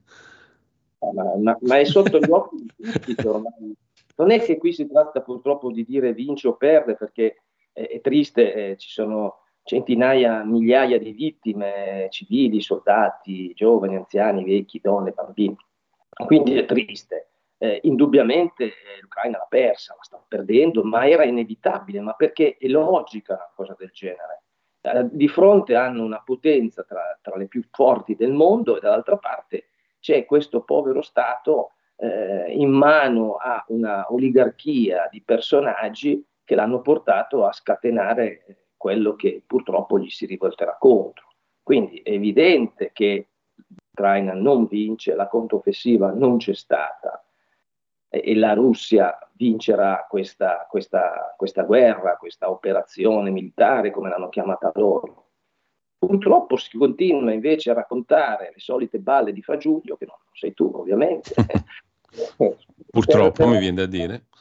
Per, eh, per, per garantire, soprattutto per per giustificare questi continui eh, investimenti di soldi pazzeschi per continuare nelle armi a dare armi che non serviranno a nulla se non a prolungare l'agonia del povero popolo ucraino. Quindi c'è la volontà, questo è un, è un vero e proprio traffico di armi, legalizzato. Questa bisogna dirle la verità, non è che lo dico solo io, lo dicono tantissimi, eh, attenzione, solo che spesso e volentieri vengono silenziati. Le personalità che dicono queste cose vengono silenziate, ma poi facciamo un nome e cognome. Il Papa Francesco, che da sempre, da ormai dall'inizio di questa situazione, dice non si può continuare con la voce delle armi. E aveva chiamato a Correi la, la, la, l'Europa l'Italia, l'Occidente per questa guerra, dicendo se si continua invece di farsi garante, di chiedere sia alla Russia che all'Ucraina, dovete sedervi a un tavolo e bisogna trovare una soluzione pacifica, invece no, si sono continuati a alimentare gli odi, le divisioni, armi su armi, armi su armi e le armi portano morte. Non è che io sono diventato improvvisamente un pacifista, che spesso e volentieri quando adesso dicono i pacifisti sono filo putiniani, perché ormai viene, la, viene ancora di più, e ritorno alla domanda iniziale tua, rispetto a cinque anni fa, ancora peggio adesso. Tu vieni mostrificato, vieni demonizzato e vieni racchiuso. Ma mi viene da dire, Gianluca, Gianluca, ma chi è che rappresenta allora veramente il nemico dei poteri forti internazionali oggi? credibilmente? Perché mi, mi, più mi guardo in giro e meno ne vedo io di questi nemici.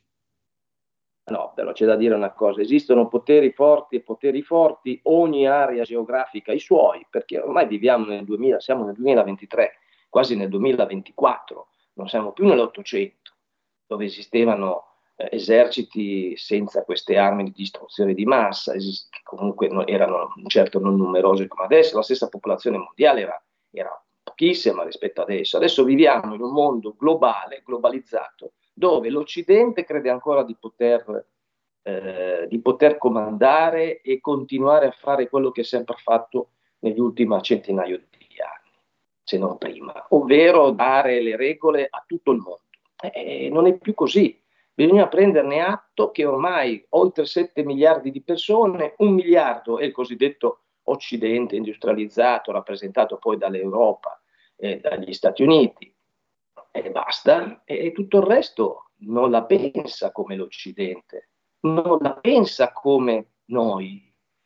Un tempo eh, si aveva un'idea di un certo tipo, l'Occidente era visto in una maniera guerrafondaia, adesso viene visto in una maniera invece di predatore, di economia di, di preda, dove l'Occidente arriva, secondo moltissimi eh, popoli che non sono occidentali, viene solo per comprare per un piatto di lenticchie le risorse degli altri paesi. Ieri, mi pare che sia stato ieri, no? che l'ONU ha, ha, ha, definitivamente sancito che nel Niger la nuova giunta militare che poi è andata al governo dopo il colpo di Stato di un paio di mesi fa è legittimo governante. E quindi la Francia, che era andata a gridare, ha detto manderemo le nostre truppe, per quale motivo mandavano le truppe in Niger?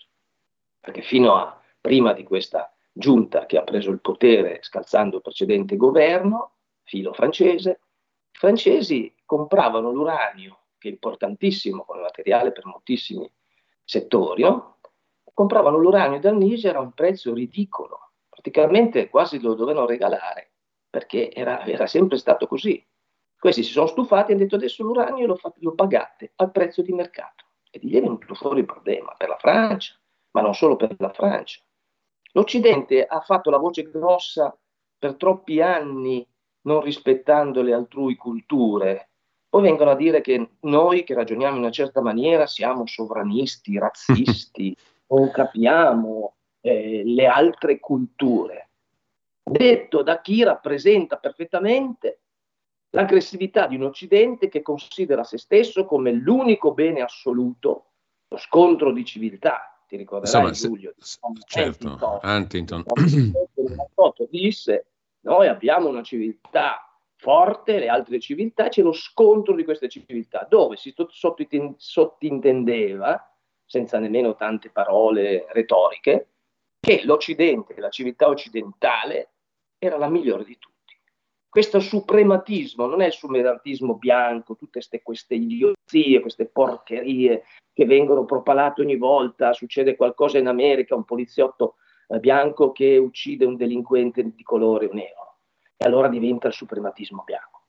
Il vero suprematismo è quello dell'Occidente attuale, senza più valori identitari, che vive solamente sull'unico Dio denaro, che vuole imporre a tutti proprio, la propria visione del mondo in cambio di niente, in cambio di, di due patatine, eh, gli diamo da mangiare qualcosina, questo c'è la mentalità ancora coloniale. Beccia. Quindi, appunto, stavo dicendo Gianluca, allora siamo alle soglie, si potrebbe dire, di una uh, seconda decolonizzazione, ma quella vera, sostanziale, non quella formale degli anni 60.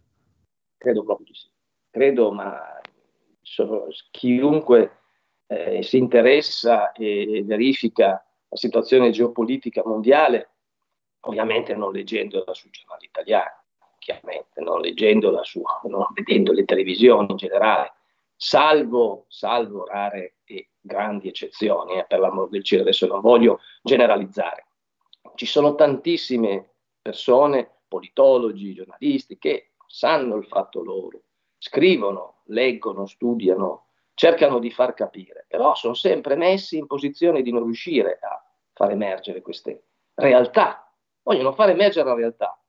Invece adesso questa realtà distopica, capovolta, l'opposto, dove esiste una realtà fasulla, che non è realtà appunto, propalata tutti i giorni dai grandi media, mainstream, internazionali e quindi automaticamente anche da noi, perché sono tutti legati alle uniche fonti di informazione, e dall'altra parte invece chi poco alla volta gutta cavat lapide, no? la, la, goccia scava la pietra, cerca di rosicchiare quello che è questa montatura generalizzata informa- delle grandi informazioni.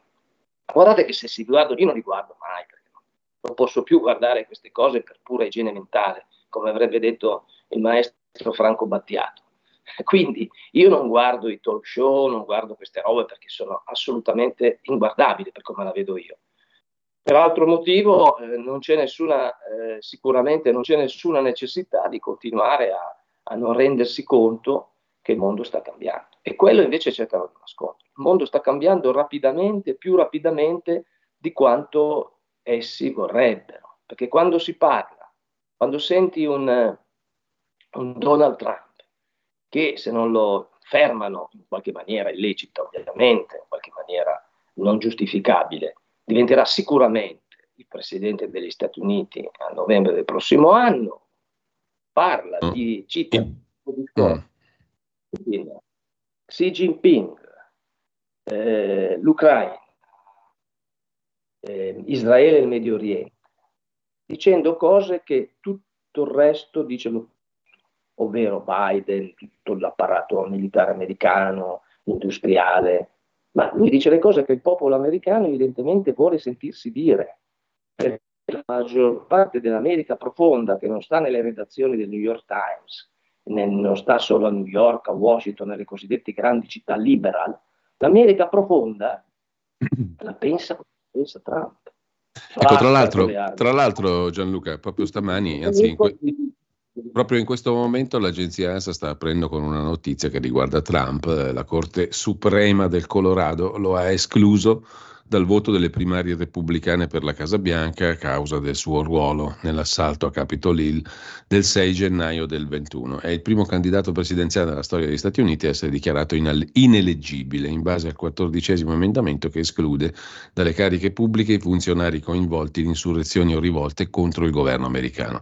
La decisione si applica solo alle primarie repubblicane in Colorado del prossimo 5 marzo. Il Colorado è democratico, quindi Joe Biden lo vincerà probabilmente a prescindere da Trump, ma la sentenza potrebbe influenzare lo status di Trump nelle elezioni generali del 5 novembre del 24. Non so se questo sia del tutto vero, comunque la notizia è questa qui.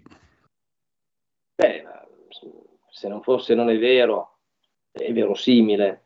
Quando ormai questi erano a paura di perdere tutto, stavolta perderebbero tutto, perché un Trump che tornasse alla Casa Bianca dopo quello che gli hanno fatto eh, con l'invenzione di Capitol Hill, prima ancora con la Russia Gate fasullo, che adesso è stato ritirato di nuovo fuori, ho detto da qualche parte, ma non sono state viste alcune cose, robe che risalgono al 2016. Cioè Trump deve essere fermato in ogni modo, visto che i cosiddetti grandi democratici, quando, la, quando la gente non fa come vuoi tu o le, le istituzioni non fanno come desiderano loro, bisogna cambiare le regole del gioco come se improvvisamente l'arbitro durante la partita di calcio c'è una, c'è una rimessa laterale e dice che c'è il rigore. Ecco, siamo a questi livelli qui contro Donald Trump. Si inventeranno di qui al prossimo novembre qualsiasi altra necessità per poter fermarlo in qualche maniera. Eh, speriamo non anche con la vita, perché in America purtroppo a volte succedono queste cose, non solo in America, a dire il vero. Jörg ecco. Heider in sé. Ma in questo quadro, Gianluca, di decolonizzazione di fatto pesante, sostanziale, che cambierà ehm, evidentemente anche gli equilibri geopolitici mondiali, no? Perché c'è anche un attore molto silente in questa fase che è la Cina, ma che credo stia consolidando ampiamente il suo potere il, in giro per il mondo certamente dal mio punto di vista non è che sia un gran passo avanti per la democrazia mondiale le, le, l'influenza crescente della Cina, però questo è un altro discorso. In questo quadro di decolonizzazione appunto reale, ehm, noi come siamo combinati? E noi intendo Italia, e se allarghiamo un pochino il raggio, Europa, perché Europa in questi giorni stanno discutendo le regole del bilancio, che sembra una discussione tra gente che non ha capito dove, dov'è il mondo vero, no? Perché stiamo discutendo ancora di regole assurde del 3% deficit PIL, il 60% debito PIL, cosa facciamo? Lo aumentiamo, lo diminuiamo, siamo rigidi, siamo più flessibili, tutte cose assurde che però celano meccanismi di potere reali, obiettivi, no? potere anche incisivo, pesante. Ecco, noi ci stiamo perdendo diciamo, in questi giochi di potere che sembrano fuori appunto dal mondo reale, quello che si va disegnando nuovo. Mm, come siamo combinati secondo te, partendo dall'Italia e arrivando a Bruxelles e a Strasburgo? Siamo combinati come la famosa orchestrina sulla tolda del Titanic che diceva cosa suoniamo Mozart, Beethoven eh, o Brahms, mentre il Titanic affondava, perché altro non poteva fare. Perché l'Europa, l'Italia come tutte le altre, forse in certe misure anche peggio, perché a livello di politica estera l'Italia è sempre stato un nano rispetto alle altri partner europei, purtroppo, rispetto alla Germania, alla Francia e all'Inghilterra, tanto per fare nomi e cognomi. Che cosa può fare l'Europa? L'Europa ormai è una colonia della Nato, di Washington, dei poteri internazionali economici, delle multinazionali, dei grandi oligarchi, quelli internazionali, non quelli russi, quelli mondiali, dei grandi finanzieri, speculatori internazionali, dove è una sorta di gabbia, gabbia d'acciaio l'Europa, dove si fa finta che sia un giardino fiorito, come dice qualcuno dei loro eh, eh, padroni europei, della Commissione europea, si fa finta che tutto vada bene, in realtà non si sa cosa si può fare. E allora ci si allambicca su queste piccole cose fuori tempo massimo, sulla curvatura delle carote, delle cipolle, eh, su queste questioni a livello economico che non vengono decise assolutamente a livello popolare, a livello parlamentare, a livello politico. Ecco, l'Europa dimostra che la politica è finita, non esiste più non esiste più il fondamento politico, fondamento culturale, esiste solamente il fondamento economico, finanziario e monetario, dove ovviamente chi è che, che domina non siamo certo né l'Italia né la povera Europa, ma sono i grandi oligopoli mondialisti e globalisti. Ma questa è una cosa che ormai da anni che viene evidenziata. Quando mi dicevi cosa rispetto a cinque anni fa se adesso è migliorata la situazione, io ti dico no, è peggiorata e peggiorerà ancora, sotto questo punto di vista. Poi però il mondo si è rimesso in moto, le cose cambiano anche rapidamente e quindi questi signori che sono sulla tolda del Titanic e quelli che hanno fatto affondare il Titanic eh, devono stare attenti perché non, non è detto che finisca sempre come vogliono loro, anzi moltissime avvisaglie e anche fatti concreti dall'Africa alla Cina, allo stesso Medio Oriente dimostrano, la Russia e Ucraina, dimostrano che le cose stanno andando invece dalla parte opposta dei loro desiderata. Quindi, fossi in loro, non sarei molto tranquillo.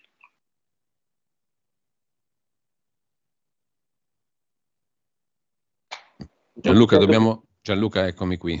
Dobbiamo salutarci qua, stavo dicendo solo per questioni di tempo. Eh, io ricordo molto volentieri il tuo libro, Da Ponti dal Metropol, La lunga guerra dei poteri forti internazionali contro la Lega, che è anche un modo non solo di leggere quella vicenda, ma appunto anche di approfondire le questioni di fondo delle quali mm, abbiamo cercato di parlare stamattina.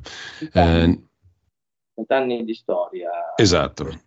Ne approfitto per farti veramente i più sentiti auguri di buon Natale, poi ci sentiamo naturalmente anche nel prossimo futuro se tu vorrai, perché ogni tanto fare il punto anche sulla politica internazionale eh, è utile. Eh, e quindi ti ringrazio per questa conversazione. E grazie Gianluca, buona Natale, Natale a tutti gli ascoltatori di Radio Libertà. Grazie, grazie. ancora.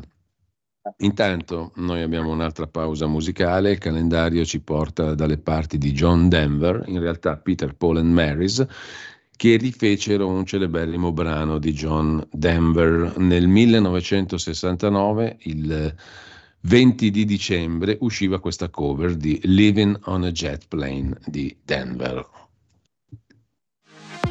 Per la tua pubblicità visita il sito radiolibertà.net.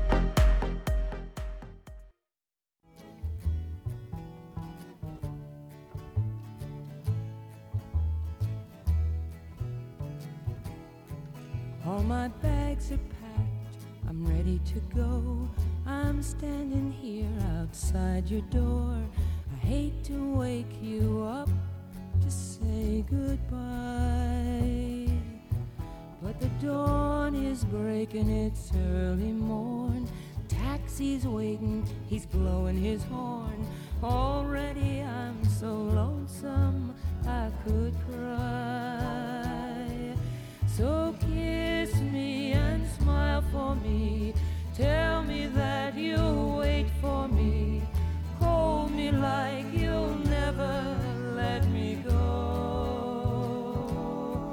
I'm leaving on a jet plane. I don't know when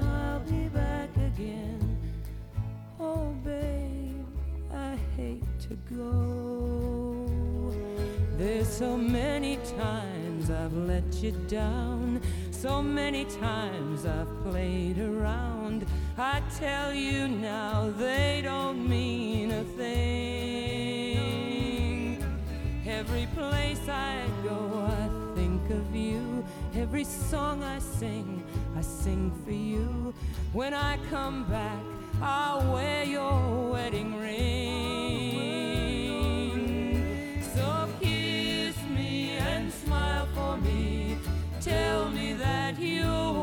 For me. Hold me like you'll never let me go. I'm a leaving on a jet plane. I don't know where. Stai ascoltando Radio Libertà. la tua voce libera, senza filtri né censura. La tua radio. Va ora in onda L'Italia da fare. Il punto sulla politica economica con Alessandro Morelli.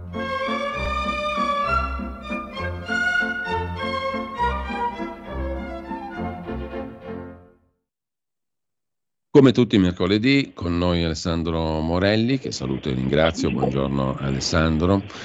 Buongiorno a te e a tutti gli ascoltatori, Giulio.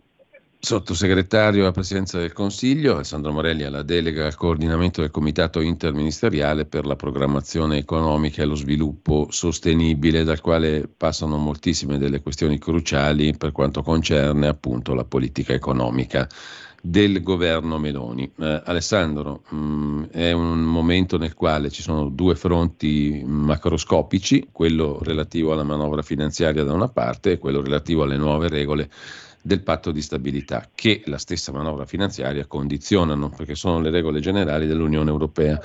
Su questo abbiamo letto stamattina che Francia e Germania l'hanno buttata là. Hanno detto che anche l'Italia è d'accordo sulle nuove regole del patto di stabilità, ma abbiamo capito che il Ministero dell'Economia, il Ministro Giorgetti, ha fatto intendere che non è proprio così.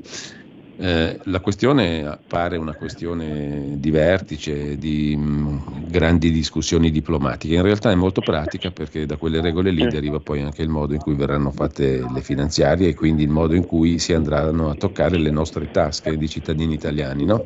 Come siamo combinati? E dall'altra parte qual è invece il succo della finanziaria di fine anno? Beh, allora innanzitutto eh, hai perfettamente ragione nella, diciamo, nella tua lettura. Eh, dal mio punto di vista Francia e Germania stanno esprimendo diciamo, un tentativo un, eh, di fare eh, le lepri rispetto a una posizione che deve essere ancora pienamente condivisa eh, dall'Italia, in particolare dal Ministro Giorgetti e eh, evidentemente dal Premier e dal consenso di tutto il governo. Detto questo, mh, ricordiamoci che questa manovra finanziaria però eh, diciamo è una manovra di cambiamento rispetto ad alcuni argomenti che sono per noi fondamentali. E io in questo momento sono in treno, sto andando a Venezia per eh, una conferenza stampa assieme all'assessore alla sanità Veneta, eh, chiaramente un esponente della Lega, che eh, sostanzialmente eh, permetterà di eh, riportare all'opinione pubblica del Veneto eh, come grazie ai 3 miliardi in più messi dal governo nel settore della sanità, eh, una quota parte verrà chiaramente investita in Veneto per eh, diminuire le liste d'attesa, per dare maggiori servizi ai nostri concittadini veneti.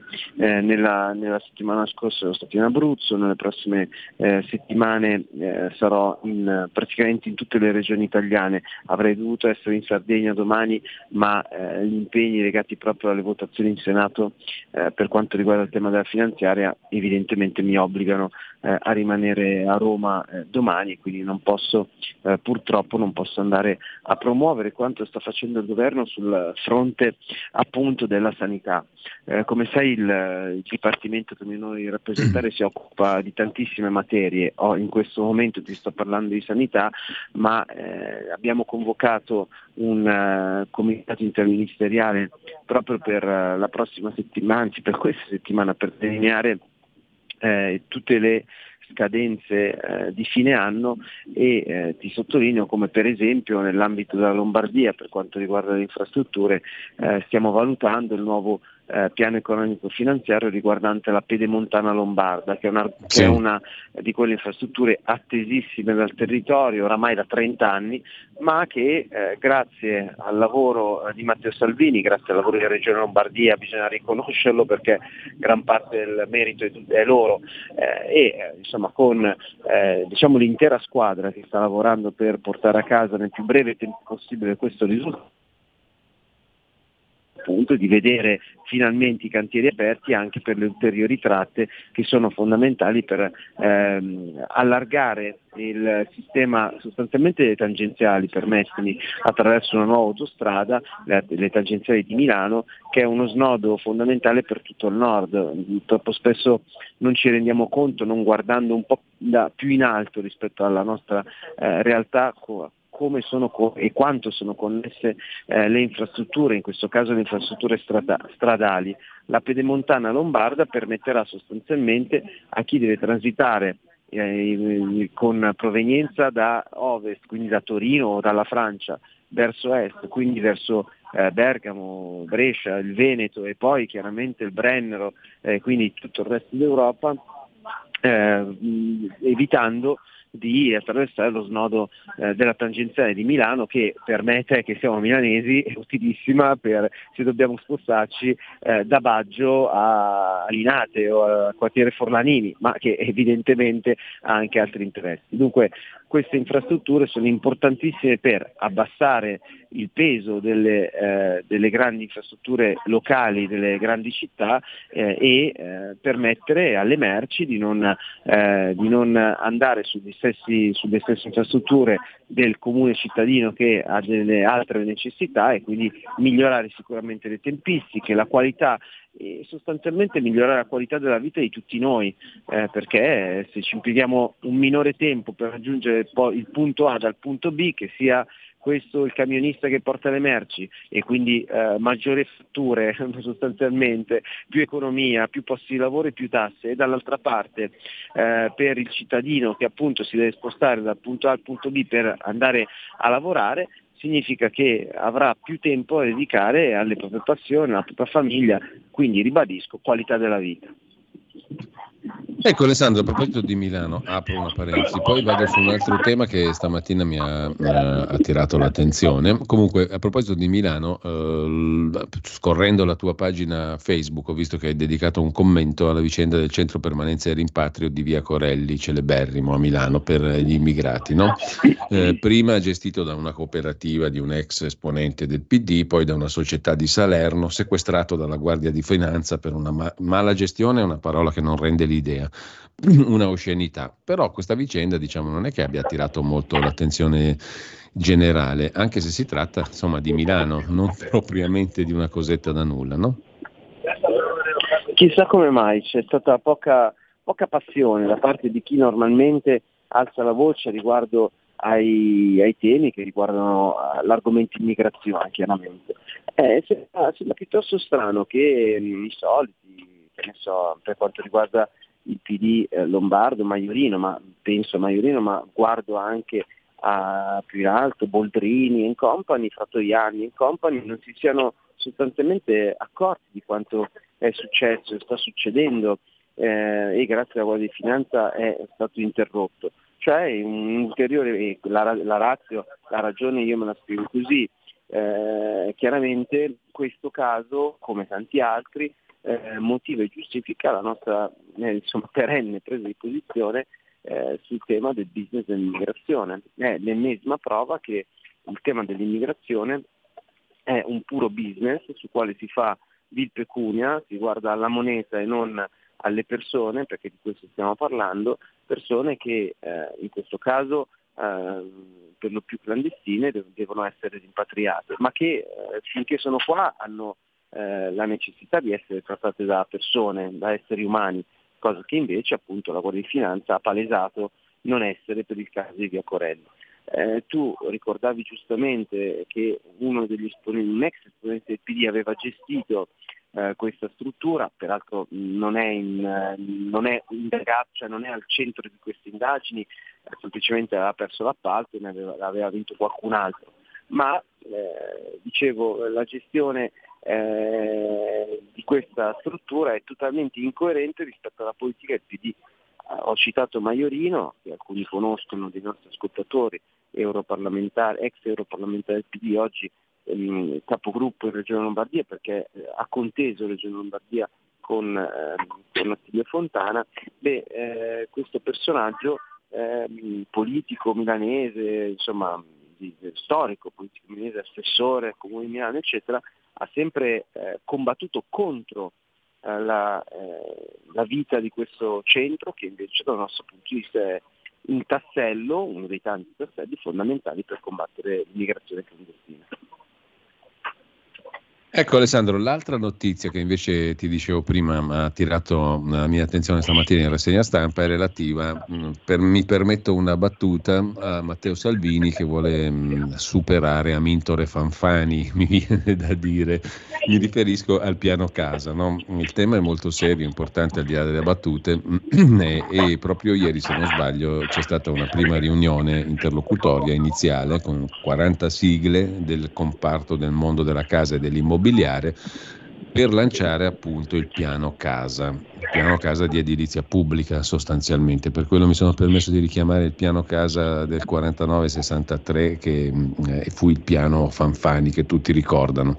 Eh, c'è stato dunque un primo incontro, eh, gli interlocutori, i rappresentanti dell'immobiliare della casa sono stati invitati a elaborare le loro proposte, una prossima convocazione, leggo, sarà il, 6, il 16 gennaio prossimo. Il piano casa dovrebbe partire l'anno successivo al prossimo, cioè nel 25, mm, e mi sembra che anche in questo caso ci siano progetti abbastanza, abbastanza forti. Ce ne vuoi parlare? Ma sostanzialmente eh, questo piano casa è dedicato in particolare appunto alle edizioni di alloggi popolari. Noi però dobbiamo, eh, e quindi una eh, quota infrastrutturale importantissima, ricordiamo che il MIT, il Ministero per le infrastrutture e i trasporti, non solo si occupa del codice della strada, argomento di cui come sapete Salvini eh, è molto interessato, non solo si occupa del codice degli appalti, argomento sul quale Salvini è già intervenuto in maniera solida con un grandioso successo, ti ricorderai, anzi sarebbe interessante tirare fuori quanti eh, insomma, paventavano degli sfaceli riguardo appunto all'entrata in vigore nel luglio scorso del nuovo codice degli appalti, invece non solo non ci sono stati questi sfaceli, ma il, praticamente tutte le associazioni di categoria, dai costruttori a chi, a chi chiaramente gli stakeholder che si occupano di questa materia, eh, sono eh, assolutamente favorevoli al nuovo codice. Eh, quindi lo spauracchio della preoccupazione anche questa volta diciamo, l'abbiamo, messo, l'abbiamo messo da parte, ma eh, il piano casa è fondamentale perché altrettanto fondamentale è eh, riqualificare e ricalibrare eh, in molte città eh, appunto la, la possibilità di, di, nuovi quartieri popolari. Quartieri popolari che però dobbiamo eh, mettere subito in chiaro hanno delle profonde differenze rispetto al, eh, piano a cui tu facevi riferimento oramai del secolo scorso, e cioè se eh, nelle, nei piccoli medi centri sicuramente si può valutare come eh, il, eh, il, percorso eh, della Casa Popolare in quanto istituzione sia ancora un percorso assolutamente valido, e cioè la Casa Popolare viene assicurata e assegnata a chi eh, eh, con un uh, lavoro che magari gli eh, permette di avere un reddito medio-basso, comunque attraverso appunto una sociale può avere uno sconto o comunque avere un eh, affitto eh, calmierato. E questa è la logica, questa è la logica che appunto eh, aveva, eh, con la quale si erano ideati eh, tutte le eh, grandi progettazioni eh, delle case popolari nel corso del secolo scorso. Oggi ti dicevo il modello è completamente cambiato, soprattutto nelle grandi città. Purtroppo la casa popolare è diventata più un uh, sostegno non al reddito ma un sostegno sociale perché la stragrande maggioranza eh, non paga, eh, chi non paga il fitto non è che non lo paga perché mh, non ha di pagarlo, molte volte non ha alcuna intenzione di pagarlo. E allora questo chiaramente eh, insomma, ci obbliga a mettere in chiaro alcuni spunti. Eh, innanzitutto eh, che il fatto che la casa eh, non è un diritto che qualcuno si arroga di affermare, ma eh, è una grande opportunità che il pubblico dà a chi se lo merita, a chi eh, si impegna e che quindi eh, può eh, accedere a questo diritto. Purtroppo, come dicevamo, eh, diciamo, l'abitudine eh, di utilizzare l'immobile pubblico, a volte addirittura di occuparlo, eh, togliendo il diritto a qualcun altro bisognoso, soprattutto nelle grandi città, è veramente un cancro che va estirpato. Citavi Milano e sicuramente quello è un caso diciamo poco di scuola, ma questo vale in molte altre grandi città, non solo del nord. Ecco, um, per quanto concerne invece un altro capitolo di investimenti, quello del PNRR, che competenze ha il tuo dipartimento su questa questione? Perché abbiamo letto stamani anche dell'arrivo della quinta rata del PNRR dopo la quarta e l'implementazione della terza, ma con tutti questi soldi, che sono in larga parte soldi a debito, Um, che cosa stiamo facendo e qual è il tuo punto di osservazione e di controllo? Sostanzialmente sul PNRR, avendo istituito questo governo eh, Conte 2 e poi Draghi, un ministero dedicato proprio a questo argomento, oggi retto dal eh, collega Raffaele Fitto, eh, e il ministero di Fitto ha la completa visione sì. Eh, delle operazioni riguardanti il PNRR. Ma eh, il Dipartimento che è presidiato dalla Lega, eh, quindi da me, ha la possibilità di valutare quelle che sono tutte le progettazioni e ti spiego, eh, nell'ambito dell'ideazione eh, corso di bando e di gare eh, legate appunto alle opere PNRR, quello rimane totalmente in pancia al Ministero di Fitto ma eh, i, eh, avendo invece di Palazzo Chigi eh, la possibilità di entrare nelle singole ehm, partite burocratiche che vengono inserite dai vari enti, siano comuni, province, regioni, eccetera, eh, nell'ambito appunto di un database eh, generale che eh, si occupa di tutte le, ehm, dei bandi di gara nazionali, il, il, mio dipartimento ha la possibilità di valutare quelli che sono eh, lo stato dell'arte dei vari quindi non direttamente ma indirettamente il Dipartimento di Palazzo Chigi, cioè eh, per la programmazione economica, cioè il DIPE, ha questa opportunità. Ora, eh, alla tua domanda chiaramente eh, cioè, complessa, eh, chiaramente per il tempo abbiamo il PNRR si occupa di una miriade di eh, realtà, chiaramente dalle infrastrutture arrivano alla transizione ecologica ed energetica eh, e quindi è oltre a quella digitale. Eh, quindi stiamo parlando di tre macro temi ai quali si aggiungono una serie di grandi progettazioni, eh, grandi o piccole, perdonatemi, ma grandi somme, eh, che poi eh, vengono devolute eh, dallo Stato eh, verso gli enti locali, siano essi comuni o regioni. Quindi capite che eh, insomma, la complessità eh, dell'intera gestione e della gestione evidentemente il nostro compito è seguire eh, quello che sta accadendo. Ora il tema è che eh, francamente vedo, vedo difficile che il singolo ente autonomamente possa ammettere di avere qualche ritardo rispetto, perché penso che sia questo il fine della tua domanda, rispetto a quello o quel, uh, questo o quel progetto. È indubbio che nella generalità eh, le grandi operazioni stanno eh, stanno prose- procedendo e sono all'interno No, il punto è capire quanto incidono poi sulla vita reale, perché mh, la sensazione da cittadino comune è che a occhio non ci sia un riflesso materiale ancora pratico di questi investimenti, di questi lavori, non, non se ne percepisce la portata concreta, insomma, no? Ora, è chiaro che ehm, guardando il caso infrastrutture, che è quello al quale evidentemente personalmente sono più sensibile, il caso infrastrutture attraverso il PNRR per esempio eh, sono stati eh, trovati eh, dei finanziamenti che hanno contribuito alla eh, realizzazione di parti di alcune grandi opere.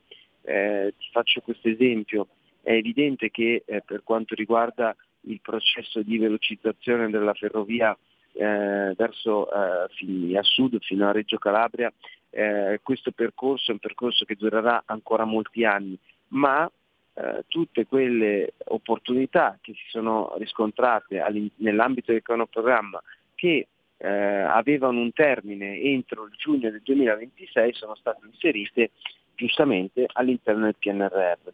Eh, quindi sostanzialmente eh, grandi investimenti che riguardano decine di miliardi di euro, eh, parte di questi investimenti sono stati eh, indirizzati verso eh, questa, fonte, ehm, questa fonte per appunto eh, diminuire il peso eh, dello Stato. Eh, quindi è evidente che non punto di vista una relazione vedremo eh, purtroppo per, per programma di, di tempi di realizzazione non vedremo dunque la conclusione di alcuni grandi eh, di certo e i finanziamenti adesso legati eh, contribuiscono a velocizzare la realizzazione di quelle opere trovando direttamente appunto delle fonti di finanziamento differenti da quelle eh, dello Stato, del, del- del puro bilancio dello Stato. A occasioni però eh, per esempio ci sono eh, invece delle eh, grandi opportunità sempre legate eh, a conclusione, alla realizzazione eh, di infrastrutture ferroviarie legate per esempio alla TAV, eh, sono proprio, ci sto proprio viaggiando in questo momento Sì. verso un'attrice eh, tra Torino e Venezia, perché eh, alcuni importanti finanziamenti appunto sono destinati a questa grande opera, a chi eh, procede in auto eh, in autostrada, magari se si chiede eh, cosa sono quei, can- quei grandi cantieri che si vedono appunto a lato dell'autostrada, ecco avete individuato eh, nuovi- le, le nuove tratte per quanto riguarda l'alta velocità. Ora eh, è evidente dunque che eh, grandi progettazioni eh, che eh, erano attese, abbiamo citato all'inizio della trasmissione la Pedemontana, eh, attese da 30 anni, stanno ricevendo un'implementazione dal punto di vista finanziario e dal punto di vista delle tempistiche eh, molto solida. Eh, quindi l'auspicio è che eh, nel corso di questi cinque anni di governo, con peraltro un ministro che ha, ha il piglio giusto, non è uno che dice bisognerebbe fare eh, quest'opera, ma come sta dimostrando eh, non solo eh, ha l'idea, ma eh, si prende la responsabilità e ci mette la faccia direttamente. Negli anni scorsi Salvini, in questo caso Torino-Lione, eh, dove peraltro eh, l'Italia sta battendo in una, ehm, in una partita amichevole, sta battendo i colleghi francesi nell'ambito appunto della costruzione del tunnel verso Lione. Dall'altra parte ancora eh, la settimana scorsa abbiamo votato al CIPES eh, deliberando eh, un eh, ulteriore finanziamento legato al rincaro quanto il tunnel del Brennero, la cui eh, previsione di chiusura e non abbiamo indizi per pensare che non sia così, eh, è eh, definita al 2032, eh, concludendo chiaramente fondo 64 km sotto le montagne che collegano eh, l'Italia all'Austria. Anche qua un alleggerimento grandissimo eh, delle infrastrutture stradali perché come sapete eh, la A22, cioè l'autostrada del Brennero, eh, purtroppo, lo dico da, da cittadino che frequenta ogni tanto eh, le infrastrutture autostradali, caldi nella prima corsia, è completamente occupata da camion, a volte di di decine di chilometri vengono a volte purtroppo peraltro bloccati alla frontiera con l'Austria perché come sapete eh, l'Italia con Matteo Salvini per la prima volta dopo tanti anni ha eh, deciso di eh, impugnare le scelte unilaterali dell'Austria che sostanzialmente eh, ha imposto una sorta di cap, di, di blocco eh, al numero di eh, camion e di tir che possono transitare proprio dall'Austria per andare dall'Italia verso la Germania.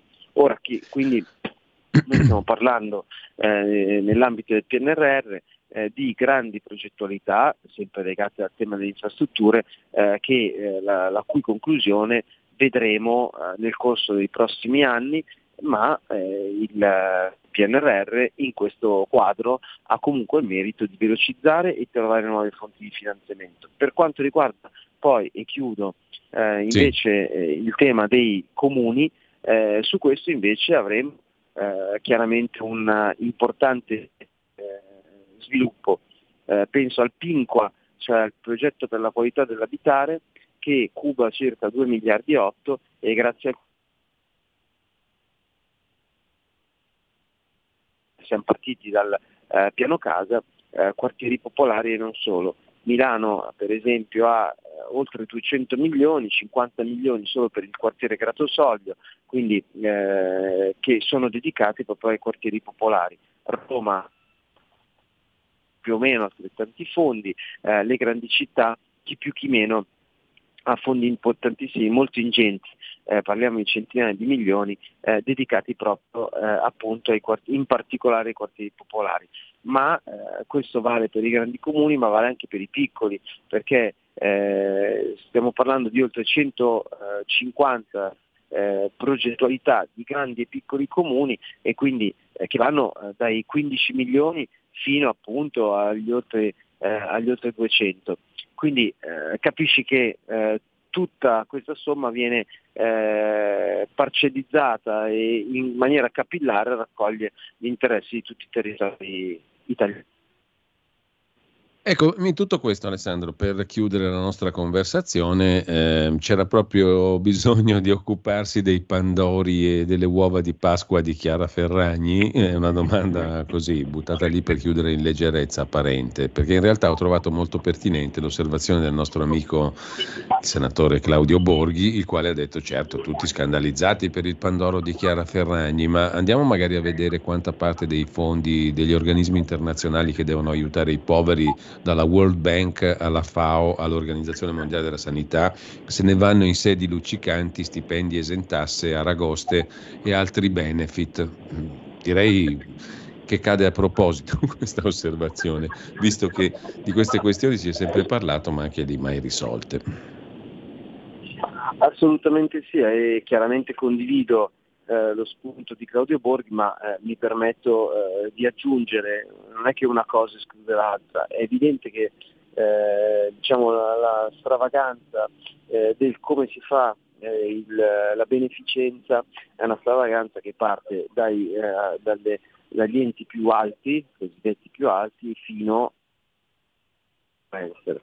io ritengo quanto avvenuto per, per, quanto riguarda appunto gli influencer italiani eh, diciamo, non è giustificabile e non, non bastano eh, delle scuse che peraltro sono scuse che parlano di difetti di comunicazione rispetto appunto a quanto avvenuto. Lì non è stato un difetto di comunicazione, è un difetto di fatturazione, questo, questo è, il vero, è, il vero, problema.